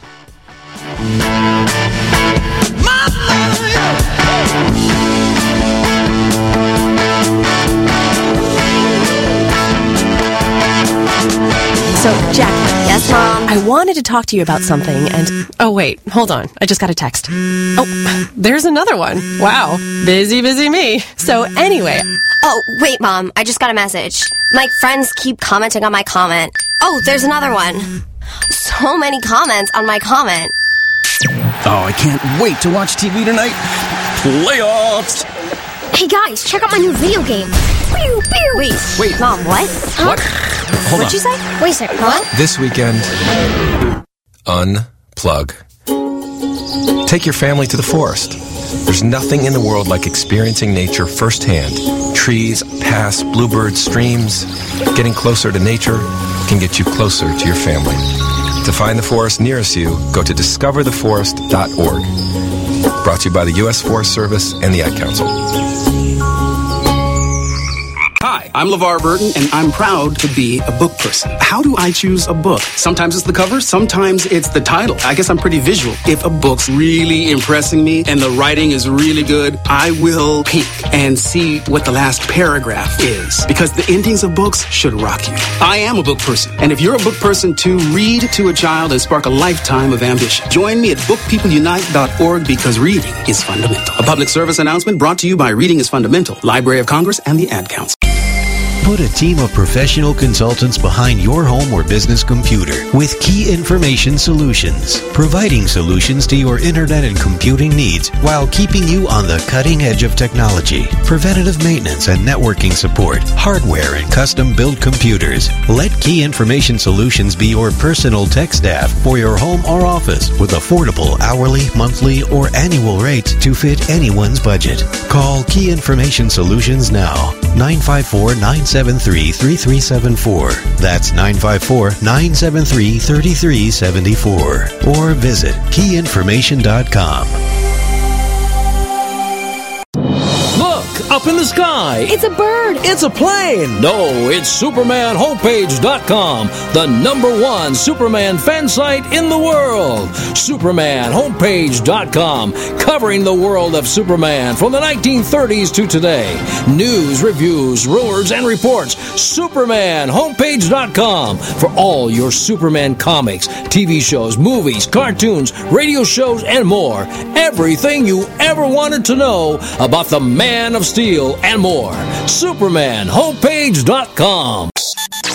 Join the club that gives you stuff. Hey, thanks! Radio Loyalty. Here's how it works. Just click on the Radio Loyalty banner right now and sign up. Then, you keep on listening like you already do. But now you earn points. Those points add up, and you can trade them in for stuff in the Radio Loyalty store. Earn more points by sharing your station with friends on Facebook and Twitter, answering surveys, and by using the apps in the new Players App Store. Pretty simple, right? Radio Loyalty. Click that banner to join now. Remember, Future Theater can be heard every Monday night at four p.m. Pacific Standard Time, seven p.m. Eastern, with your host, Bill, that's me, and Nancy, I, Karumba Burns, and we are broadcasting live right here on P S N Radio. Breaking the walls down. This is radio. This is what people want.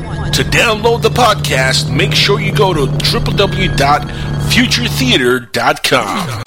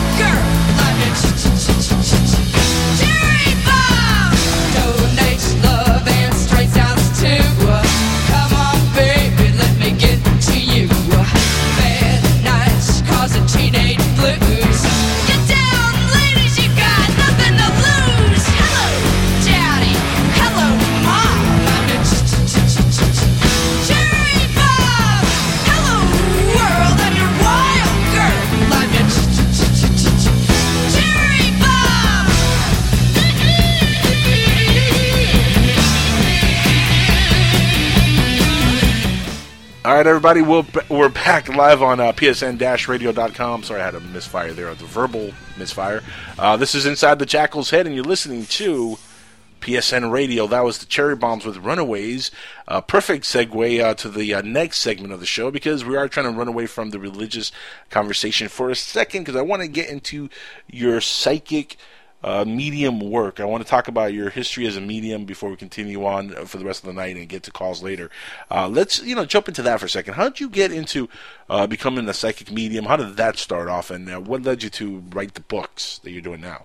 It's a hereditary trait that runs in my family. Both my mother and my father's families are loaded with psychic mediums, and both for centuries. And, I read right for, for centuries, and both yeah. my mother and father had had. Uh, my mother is on the other side. My dad's here with us, um, and both of them had these abilities. So um, when I look at it from a clinical standpoint, it's a recessive trait. In other words, a recessive trait is one that shows up. Um, maybe every couple generations. It's like being left-handed. Uh, that that's an inherited trait. Or maybe, right. like in my family, most people have brown eyes, but there's some people that have blue eyes. So that's a rare trait. So when you have two parents that both have a recessive trait, the likelihood of one of the children having that trait is is much higher, and that would be me. And so... So from a very young age, I was able to, to see spirits, and my parents didn't chastise me about it. They were very understanding, and, and they just said, don't talk about it outside of the house. And so as I, I as I got older and I went to Catholic school, I was kind of being groomed to be a Catholic priest. And I've spent most of my life studying history, archaeology, religion, and then I, I decided to not go into the clergy, but to go to law uh, instead. Kind of an interesting, interesting. No jump. Kidding, yeah, that's, from, that's a well, heck of a jump. One, one set of rules to another set of rules. I guess, I guess the whole rules thing always appealed to me. And you know what, Mark? Not to make a uh, crack here, but uh, you know, there's a lot of priests that could use a good lawyer nowadays. Yeah, sadly. Just saying. And, and sadly. What's nice yeah. though is is um, it looks like if the church is going to change, it's going to be Pope Francis that makes it happen. Um, and I have my theories on, on the repressiveness uh, of the church and how that needs to go. But but the thing is, in fact, um, uh, one of my colleagues in law school was a priest, a really nice guy. Um, but I've always been drawn towards the spiritual work and to helping people. And I believe that both both my work as a lawyer and as a medium revolve around evidence. Because as a lawyer, obviously, you have to have evidence to prove your case. And as a medium, I have to bring forth evidence that is conveyed to me by a spirit to validate who the spirit is. And, and there's many ways that a spirit validates his or her um, identity. It can be through shared memories with the client that I'm reading, through a personality profile, through likes and dislikes of the person when they are alive, or likes and dislikes of the person here. Um, they can give facts and details and things. Uh, sometimes they'll they'll present their names. So so there's a lot of lot of things that they can produce, and so that's it in a nutshell. Now, when you started hearing voices for the first time, uh, how did that go down? Well, it's four. You know, and when you're four, it's like, da da da da da, oh, here's my friend. you know, right, yeah. Mom and dad would see them too. And I remember my dad in particular goes, I don't want you doing that. Hmm. And I got really scared, and I said, I'm sorry. And he goes, well, and then he, he realized I was afraid. And I remember my mom said, you know, to him, she goes, honey, I think he's like us. And I'm like, what does that mean? you know. And so when I was about five, Dad sat me down and he said, Mark, I don't want people thinking you're crazy because crazy people get taken away in straitjackets. Now, there's a reason that he said that to me because his sister um, was a very gifted uh, psychic. She could foresee future events. She could see the presence of spirits. Mm. And she was married to this guy who, he liked to call himself a Christian. I call him a religious fanatic. And he didn't like her gift. And one day he was going to work, and he worked at um, Harrison Steel in, in uh, Pennsylvania. And she told him, she says, I don't want you going to work. And she had uh, her stomach was hurting. She goes, I have a bad feeling. And she kind of threw a fit, and she goes, fine, I'll stay home. Well, he was a machinist. He worked in this machine shop. Well, that day a crane was lifting thousands of pounds of steel beams, and the cable snapped, and it flattened the machine shop like a pancake and killed everybody in it. Wow. And he, he would have been there. Well, you think he would have been somewhat grateful? What he did is this increased his fear of her abilities, and he had her involuntarily committed to a mental institution. And wow. my dad, I remember him, him, he and my mom telling me how in the middle of the night these guys in white jackets literally came and forced her into a straitjacket, and she screamed. And and uh, my dad wanted to help, and, and the brother-in-law, his, his idiot brother-in-law, blocked him, and they took her to a mental institution and and subjected her to electroshock therapy for six months. Wow. And um, they said when she came out, she was a shadow of what she had been, and she never talked about seeing the future or spirits again. And so now I understand this. And so the thing is, um, psychics and mediums have been persecuted throughout the centuries. In, in Middle Eastern countries, many of them were, were still executed. And in this country, despite the fact that you know people are studying us, and you know I've been studied and tested and stuff. Um, people still don't believe us. You, you have the people that say they're skeptics, but they're not really skeptics. They're just closed-minded and, and right. refuse to believe in anything. And then you have the religious nuts that are like, well, the Book of Deuteronomy says, it, you know, this is evil. And it's like, yeah, well, the Book of Deuteronomy says I need to put my neighbor to death for working on the Sabbath. yeah. Like, yeah. Come on, you know? And don't take it too literal. By genocide and slavery and every other, you know, ill that has come down the pike. And, exactly. and you know, with all respect, I, I respect people's religions. But I have a problem when people use religion to justify anger, bigotry, hatred, and violence.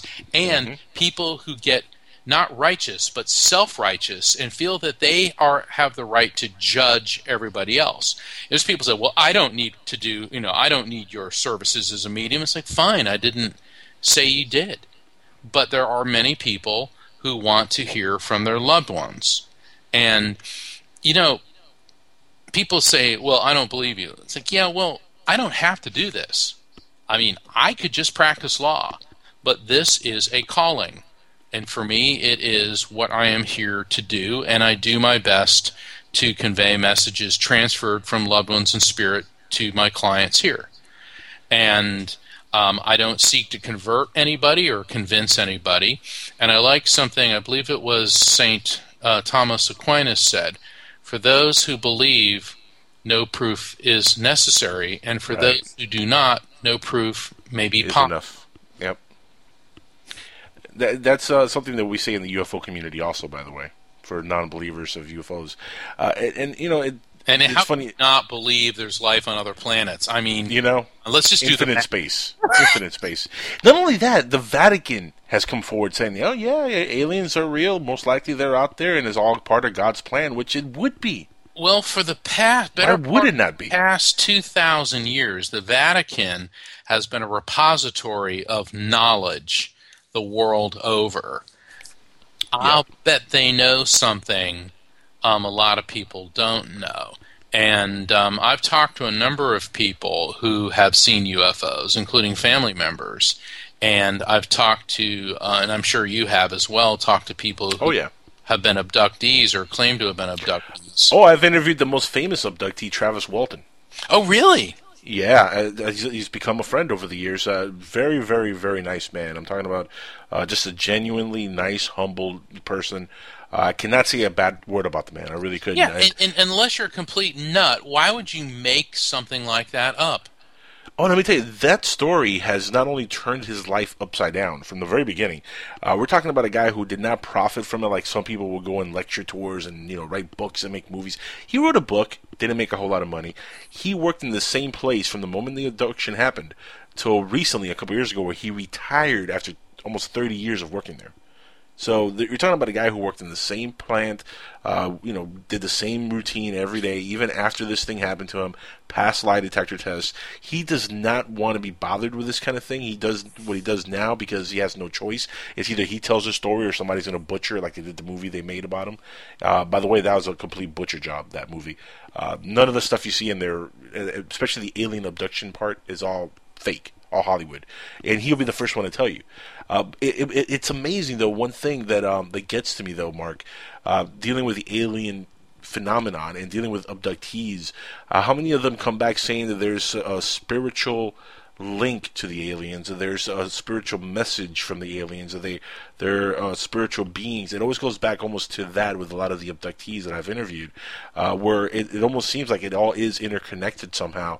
And it goes back to me talking about, uh, even on this show months ago, where I talked about how my theory has always been that, yeah, aliens are the same thing as ghosts, demons, uh, leprechauns, all kind of things that we've misidentified over the past uh, thousands of years. Because a couple thousand years ago, if an alien ship lands on whatever piece of land that there is, and some, uh, some locals see the alien, They're, they're going to think of them as gods. They're not going to know any better. They don't know what aliens are. They, you know, they see a being coming in that looks like a praying mantis. They're going to look at it as a demon. You know, and now we know them as greys. You know what I mean? So right. it's it, it's the perspective of the population that are having the encounters or the abductions that changes, and that's why the definition of these things change over the years.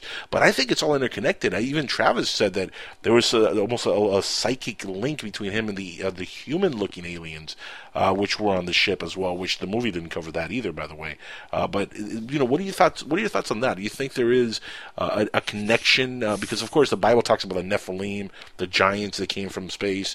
Uh, all that stuff is kind of covered in the Bible. So it, I do believe that all of it is interconnected.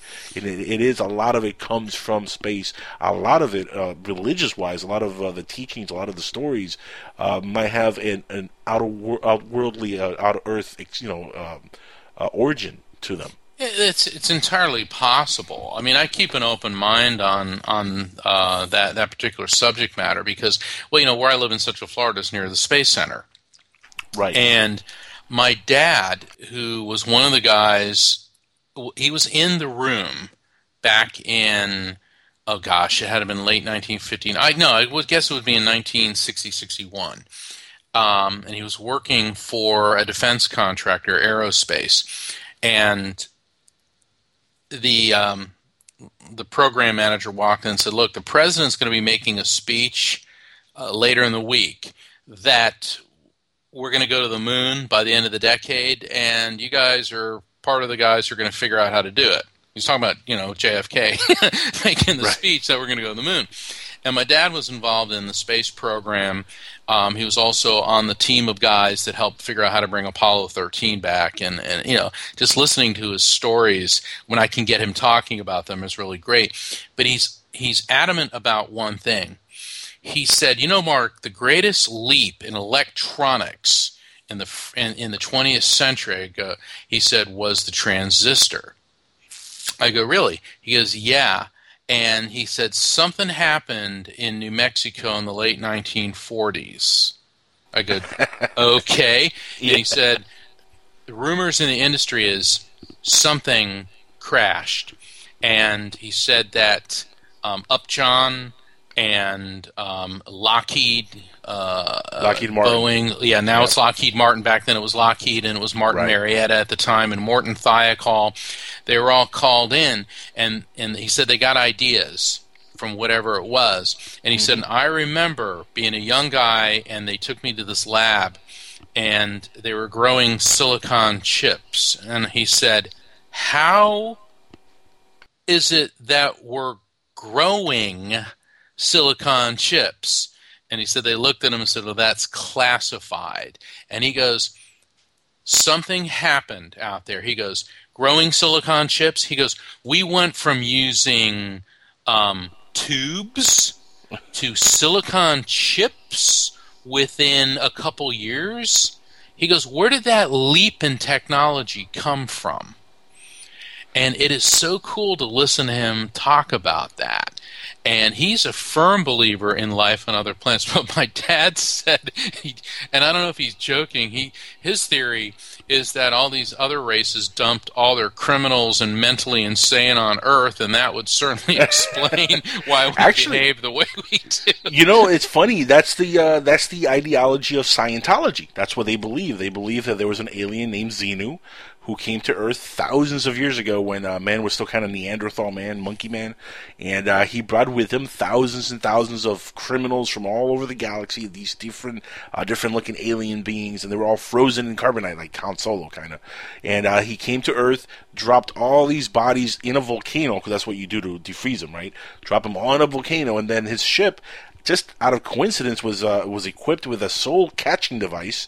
So when the bodies melted and their souls left the bodies, the soul-catching device grabbed all these souls, collected them, and then put them through brainwashing techniques, which showed them uh, religious stuff like Jesus, the Bible, Seinfeld. I don't know what kind of stuff they were teaching them. Uh, but it put them through all the rigors that they needed to be put through, and then they released the souls to inhabit man, and that's where we are now. We're the, the you know, the descendants of aliens that were criminals, kind of like Australia, but on a bigger scale, in a sense.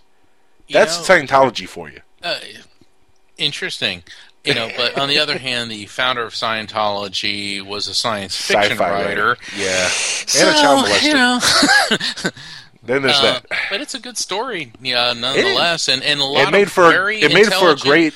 Well, a lot of very intelligent, influential people are Scientologists, so you know. Yeah. I, I try to I, I try to keep an open mind and not dismiss anyone's belief because, you know, we we have to respect we have to respect other people's beliefs. And it also made for a great episode of South Park, by the way. You should watch that episode. Yeah. I... Incredible stuff. Incredible stuff. By the way, guys, we're live with Mark Anthony, the psychic lawyer. We're going to open lines uh, within the next uh, couple minutes. If anybody wants to call in and get a reading or ask him any questions about what, what we've been talking about tonight, please do so.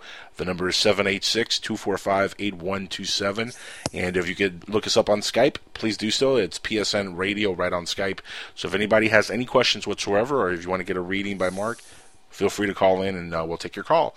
Uh, until then, though, uh, jumping back into what we've been discussing here, um, you know, the whole psychic uh, phenomenon, like I said, intrigues me uh, immensely. It really does. In my own family, Mark, uh, and I've never discussed this with you, and I haven't discussed this much on the show either, um, I do have a stepmother who is psychic, and uh, she does tarot card readings, and I've had readings by her.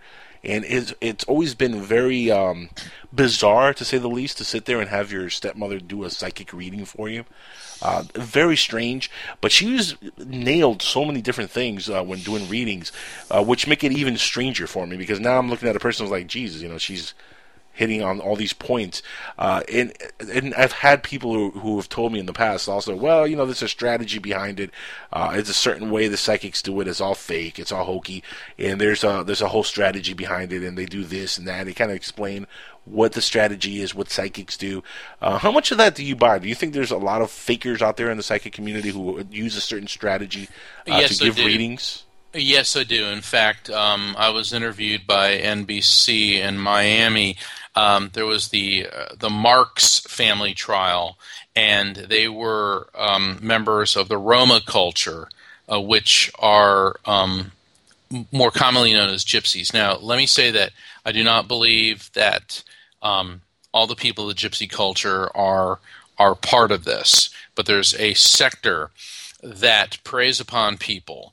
And, in fact, I was doing a reading for a woman recently, and she said, is there an evil spirit attached to my aura?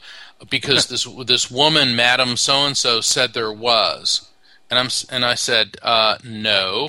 And I go, let me guess. She told you that there's a curse upon you and your family, and that you need to come three to, three to four times a week uh, so that she can help separate this negative energy from your aura. She goes, oh my God, how do you know that? I go, because that's a scam. Okay, a legitimate psychic does not tell you that you need to come back next week and the week after. In fact, three times a week, and it's only five hundred dollars per session. Oh, that's and, nothing. And, well, the thing is, though, with the Marx trial, the Marx family built about thirty different people out of almost thirty million dollars, including... Wow. A famous author, um, Jude Devereaux, um, who whose son um, had her little boy had been killed, I believe, in a car accident, and they had him her convinced that his soul was somehow in peril from demons or whatever mythological nonsense they were cobbling up, and they bilked her out of like three or four million dollars. Because they, they do prey upon people. So for, for the listeners who are in need of uh, or, or seeking advice from a psychic or a medium, if they psychic or the medium talks about curses and tries to get you to to come multiple times within a week, you really need to turn and run, okay? Um, because that is a scam.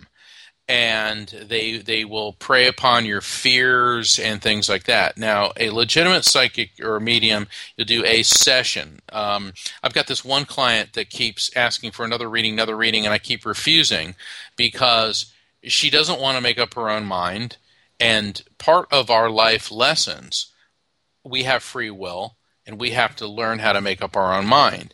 And you can't pass off your decision decision-making Uh, authority and ability onto spirits.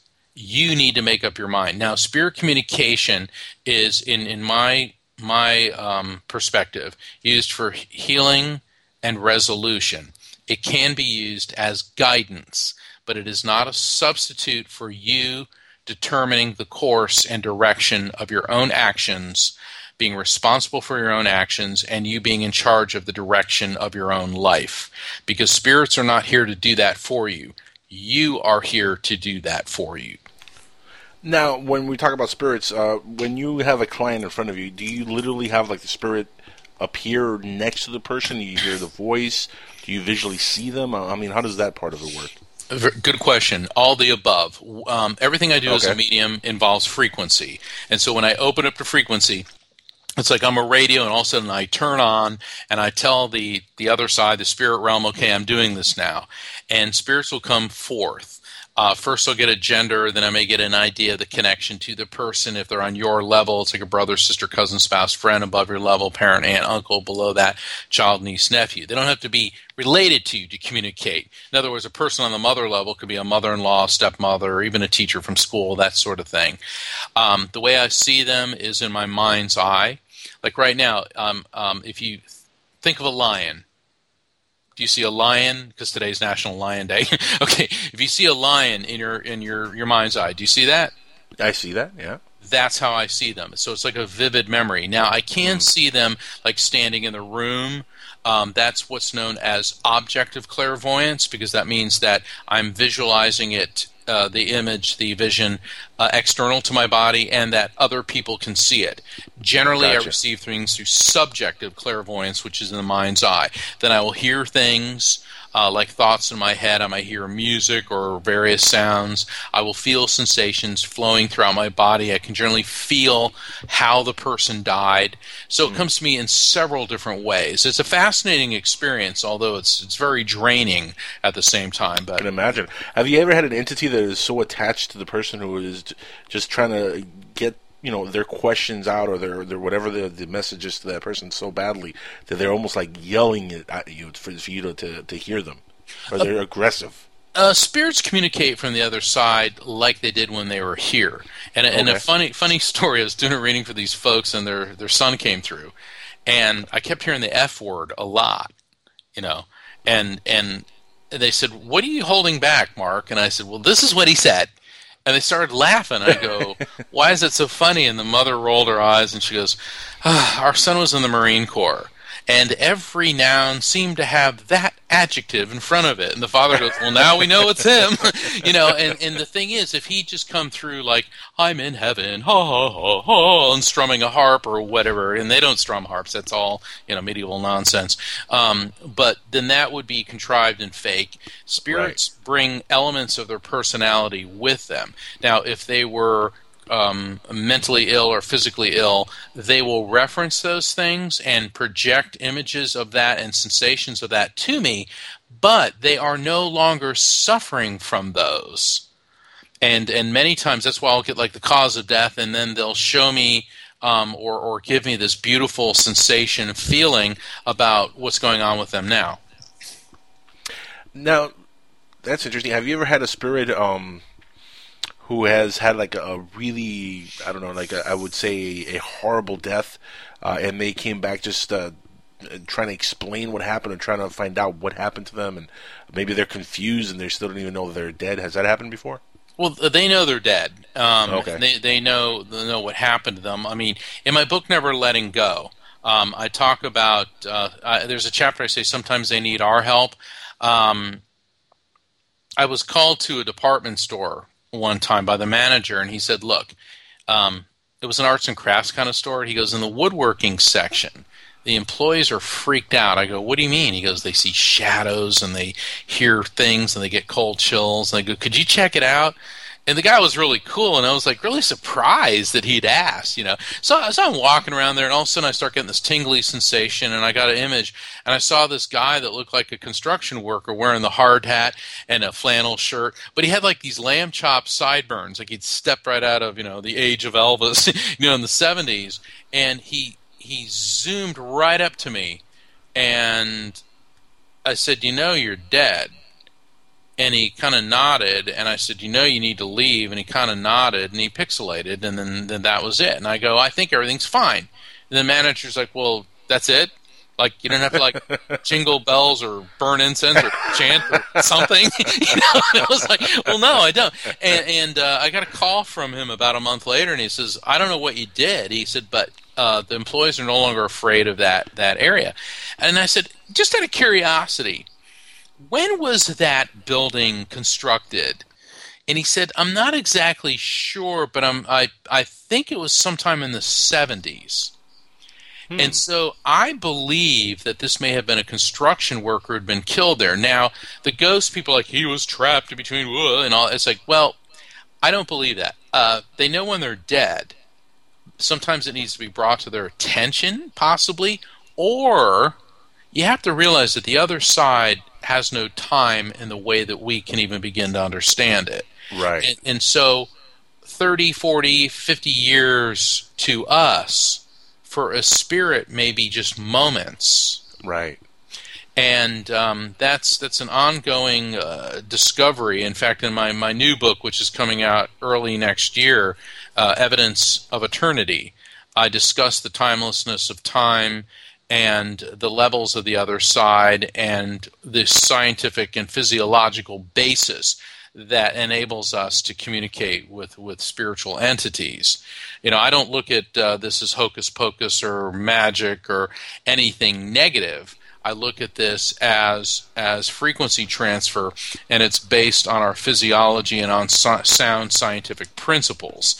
Now, the fact that it has not been reproduced in a laboratory or a device like Thomas Edison wanted to create uh, means very little, because at one time radio waves were merely a theory, you know, one hundred fifty years ago, and now, you know, everywhere you go, there's there's radio. Radio waves everywhere. Yeah, exactly. Everywhere. Mark, uh, we have a caller on the line. Alex has joined the call. He, I, I believe he has a question. Maybe he has a reading. Alex, uh, you're on the air with Mark Anthony, the psychic lawyer. Welcome to the show, man. Yeah. Uh, hi, Jackal. Uh, how you guys doing? Good. How you doing, Alex? I'm doing good. Uh, Mister Anthony, uh, is it true that you are you are in fact a psychic? That he is. That okay. I am. Interesting. Interesting. Uh, I was wondering uh, if you can answer, if you don't mind. Uh, If you can answer a few questions, just kind of see if you can kind of uh, Is this convince test, me. Convince me, yeah, like, com- yeah, convince me. Yeah, I don't really do that. Can we go to another caller? You're over this? Oh, that's really disappointing. Yeah, yeah, yeah, no, no, I, I don't, you know, it's like, here, here, jump through this hoop of fire. It's like, you know, um, uh, no, I, I, I don't, I'm sorry, with all due respect, Alex, um, I don't play Test the Psychic, and also... Um, with all due respect, when you come on with an attitude like that, even if I was trying to connect with a spiritual entity, you're going to be emanating so much negativity. Not necessarily that you're intending to do it. I mean, you could blow me that, away. That that that sets up a yeah. negative energy barrier. Um, so I'm gonna, I'm respectfully, I'm gonna pass. All right, it's disappointing to hear, but I respect your opinion, and you guys have a good night. And uh, it's a good show. I've been listening to most of it. It's a really interesting show. So. Thank you, Alex. Yeah, great show. Uh, but uh, you guys take care and keep rocking on. Thank you, bro. Well, there you go. Um, that's the first caller. Great caller so far, huh? Not too Sorry. bad. Well, you know what it is? People do that. It's like, well, I'm going to play test psych. You got to ask a couple questions. You got to do this. And what it is, um, uh, it, I, you must get that all the time, though. I yeah, mean, I'm, I'm you know, and, pretty sure and, you do. And he sounds like a nice, nice guy and all that, but um, there are people that no matter what you say, it's it's they're going to take issue and pick it apart and, and do this, and and quite frankly, um, I have better uses of my time. I want to help people that that want a genuine connection with the other side, as opposed to, all right, I'm thinking of a number. Tell me what it is. Well, right. Winning lottery numbers. Give me the lotto numbers right now, Mark. Come on, just uh, spit it out to me. It's, it's not to be used like that. It's not that I haven't asked. You know, if you want to give me winning lottery numbers, then then I certainly will will take them. But but that's not what it's for. Okay. No, I hear you. And then there's a lot of people that have a fundamental misunderstanding about what it is that I do. A psychic. All right, all mediums are psychics, not all psychics are mediums. And a lot of people want me to be a fortune teller to forecast their future and their love life and their career and answer questions about, you know, what's going on in their home life and so on and so forth.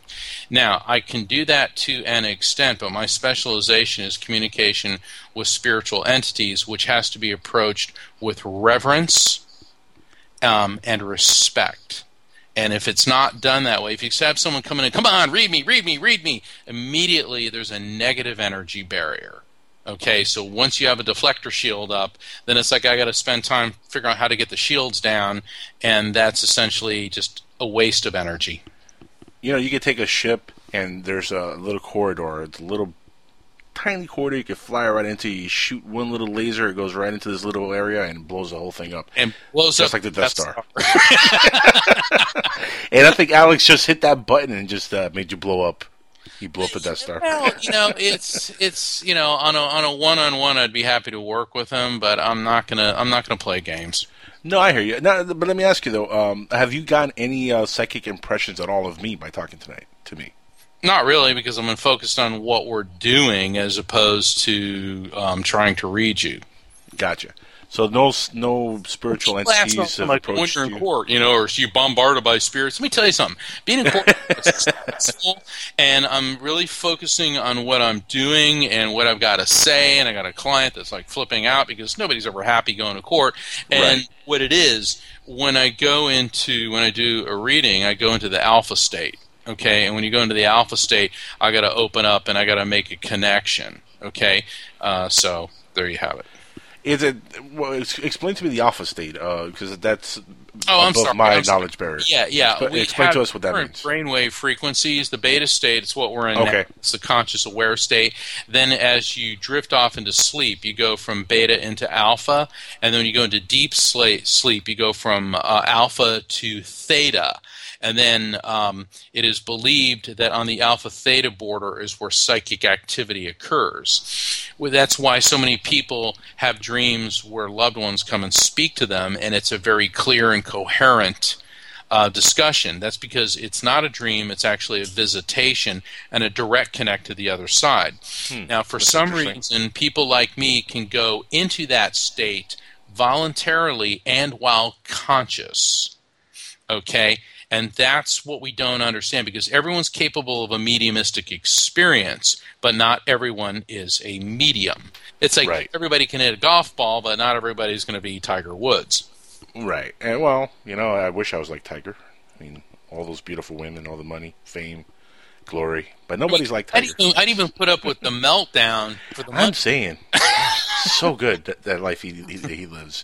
And it's funny because people are uh, on the radio, especially I listen to a lot of sports radio, and uh, when he was going through all the troubles and, and all the stuff with the women and everything was coming forward, you hear the sports guys are saying, poor Tiger, look at the stuff he's going through. I'm like, poor Tiger, look at the stuff he went through. Those are all gorgeous women. Are you kidding me? Well, poor Tiger, poor me, that that's not me. I want that life. Look at poor people, what they go through, you yeah. know?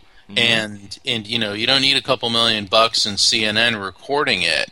You know no. You can have cancer and nobody could care less. Mm. Okay, and that's by far worse than you know his his things. And granted, you know it was embarrassing and, and all that, but he that was a voluntary decision that he made. People who get cancer, they didn't decide to have that, or people that. that lose a loved one, and that's what my work, you know, my book, Never Letting Go, is about, is helping people cope with the loss of a loved one. And spirit communication is an important therapeutic step in the journey through grief. That's what Never Letting Go also helps you to recognize the contact with spirits very subtly. And, you know, with respect to, to the, the caller Alex, Um, spirit communication, and this is for his edification, spirit communication is very subtle, and it may take a little bit of time to figure it out. It's not texting or instant messaging. Right. Somebody rapid fires a bunch of questions, and it's like... It's not Instagram. No. It's it's not Instagram. It's not the train sealed the circus. Arr, arr, arr, arr. Here, jump through fire. Arr, arr, arr. You know, that's not... I think I think it, Alex meant well, but Alex, uh, yeah, he just came you know, forward I, I, a little I, too I, I uh, understand, aggressive. But I've had people, okay, yeah. prove it. It's like, you know, um, Jesus being brought before Herod Antipas, who said, perform a miracle that I will believe you are the Son of God. Look, Jesus could have turned water into wine right in front of Herod Antipas. He was going to have him crucified one way or the other, okay, according to that story. And the fact of the matter is, there are some people that you're not going to persuade because they want their immediate gratification. Yeah. Now, I'm going to tell an interesting story. This happened to me about two weeks ago. I was doing a reading for a woman, and her mother's spirit came through, and I kept hearing the name Janet. Janet, Janet. And the client said, wow, my mother's best friend is Janet, and she's still alive, and I haven't talked to her for about a year. I said, I'm feeling pain and pressure in my eyes. There's something about Janet's eyes that your mother wants to call to her attention. Now, I could have given a message like that to Alex. Oh, that's no, makes no sense. That blah, blah, blah, blah. Okay. Well, a week later, I get an email from the client, who, by the way, I found out after the reading, it was a P H D and involved in near-death experience research, but she didn't tell me any of this. Okay? So she called Janet, and she goes, Janet, this is going to sound really nutty, but I talked to this medium, and he said, my mom came through and said there's something going on with your eyes. And Janet said, that's interesting, because my eyes have been feeling very strange and, and a little bit painful recently, or just not right. So she goes to the eye doctor, and the doctor said, oh, my God, I'm so glad you're here. She goes, why? He goes, you're in the early stages of macular degeneration. And if oh we my. did not catch this right now, and, and you you waited another six months for your, your yearly eye exam, he goes, chances are it would have been irreversible and you would go blind. Now, oh I had no idea of the enormity of the message, because I'm just a conduit that information comes through. I convey information to people, and what they do with it is up to them. And thank God that this client figured she should call Janet, and that Janet, in turn, went to the eye doctor. A great story. Uh, folks, we're almost out of time. Uh, Mark, it's been just a pleasure having you on. The book, again, it's called Never Letting Go. Uh, it's on Amazon. You can find it everywhere, right? Anybody it's on uh, Amazon, Barnes and Noble. It's on Walmart dot com. It's at all fine bookstores. It's on sale in every country where English is spoken. And if you go to my website, never letting go dot com, it'll take you to the page where you can read about it. You can watch the video about the book, and you can order the book.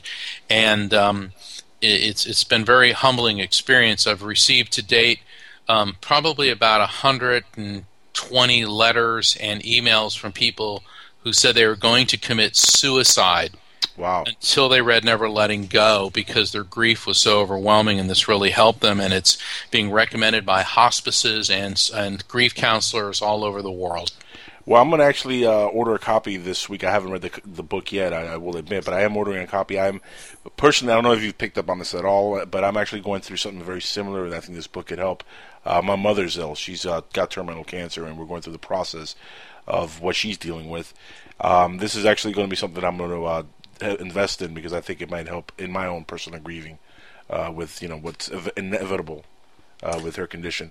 Um, but uh, it it, look, it sounds like a great book. You've been a, a fantastic guest. Uh, sorry about uh, the whole thing with Alex. I don't think he meant bad, but I think he oh, just no, didn't understand no worries, no how worries. to properly approach you. Uh, yes. Hopefully we can have you back on in the future, and uh, we can have uh, more callers. with. And next time when you come on, it'll be open lines from the very beginning. I, I do this all the time when I have a guest on for the first time. I like to hog the first hour and just uh, you know, get the interview out of the way. So next time you will have open lines uh, during the entire show, and hopefully we'll get uh, flooded with good calls. Uh, Mark, it's been just a pleasure having you on, and we definitely have to back, have you back on as soon as possible. Super, Su- super. Thank you so um, much. Uh, right, and uh, also, real quick, uh, we have here uh, the website heal grief with belief dot com. That's also one of your websites, right? I wanted to give that out as well. Um, yes, Heal Grief with Belief and never letting go dot com all point to the same page. Awesome. Yeah, I had that uh, U R L, so I wasn't sure. Uh, perfect, guys. Check those uh, websites out. Check the website out. Buy the book. Uh, we're going to have Mark on again in the near future, and we'll talk some more with uh, with Mark Anthony, the psychic lawyer.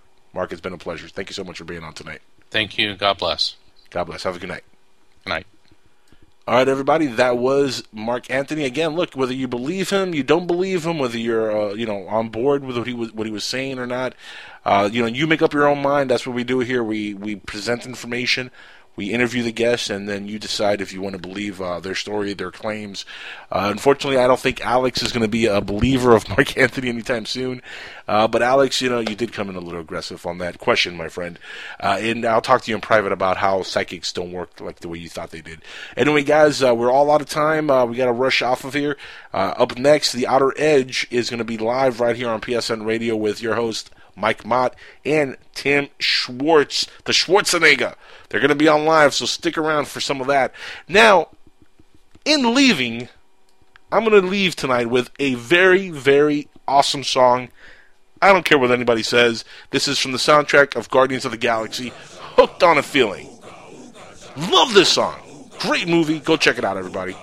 Till next week. Peace. This is Inside the Jackal's Head on P S N Radio. Deep inside of me, girl, you just don't realize what you do to me. When you hold me in your arms so tight, you let me know everything's alright. I'm hooked on a feeling.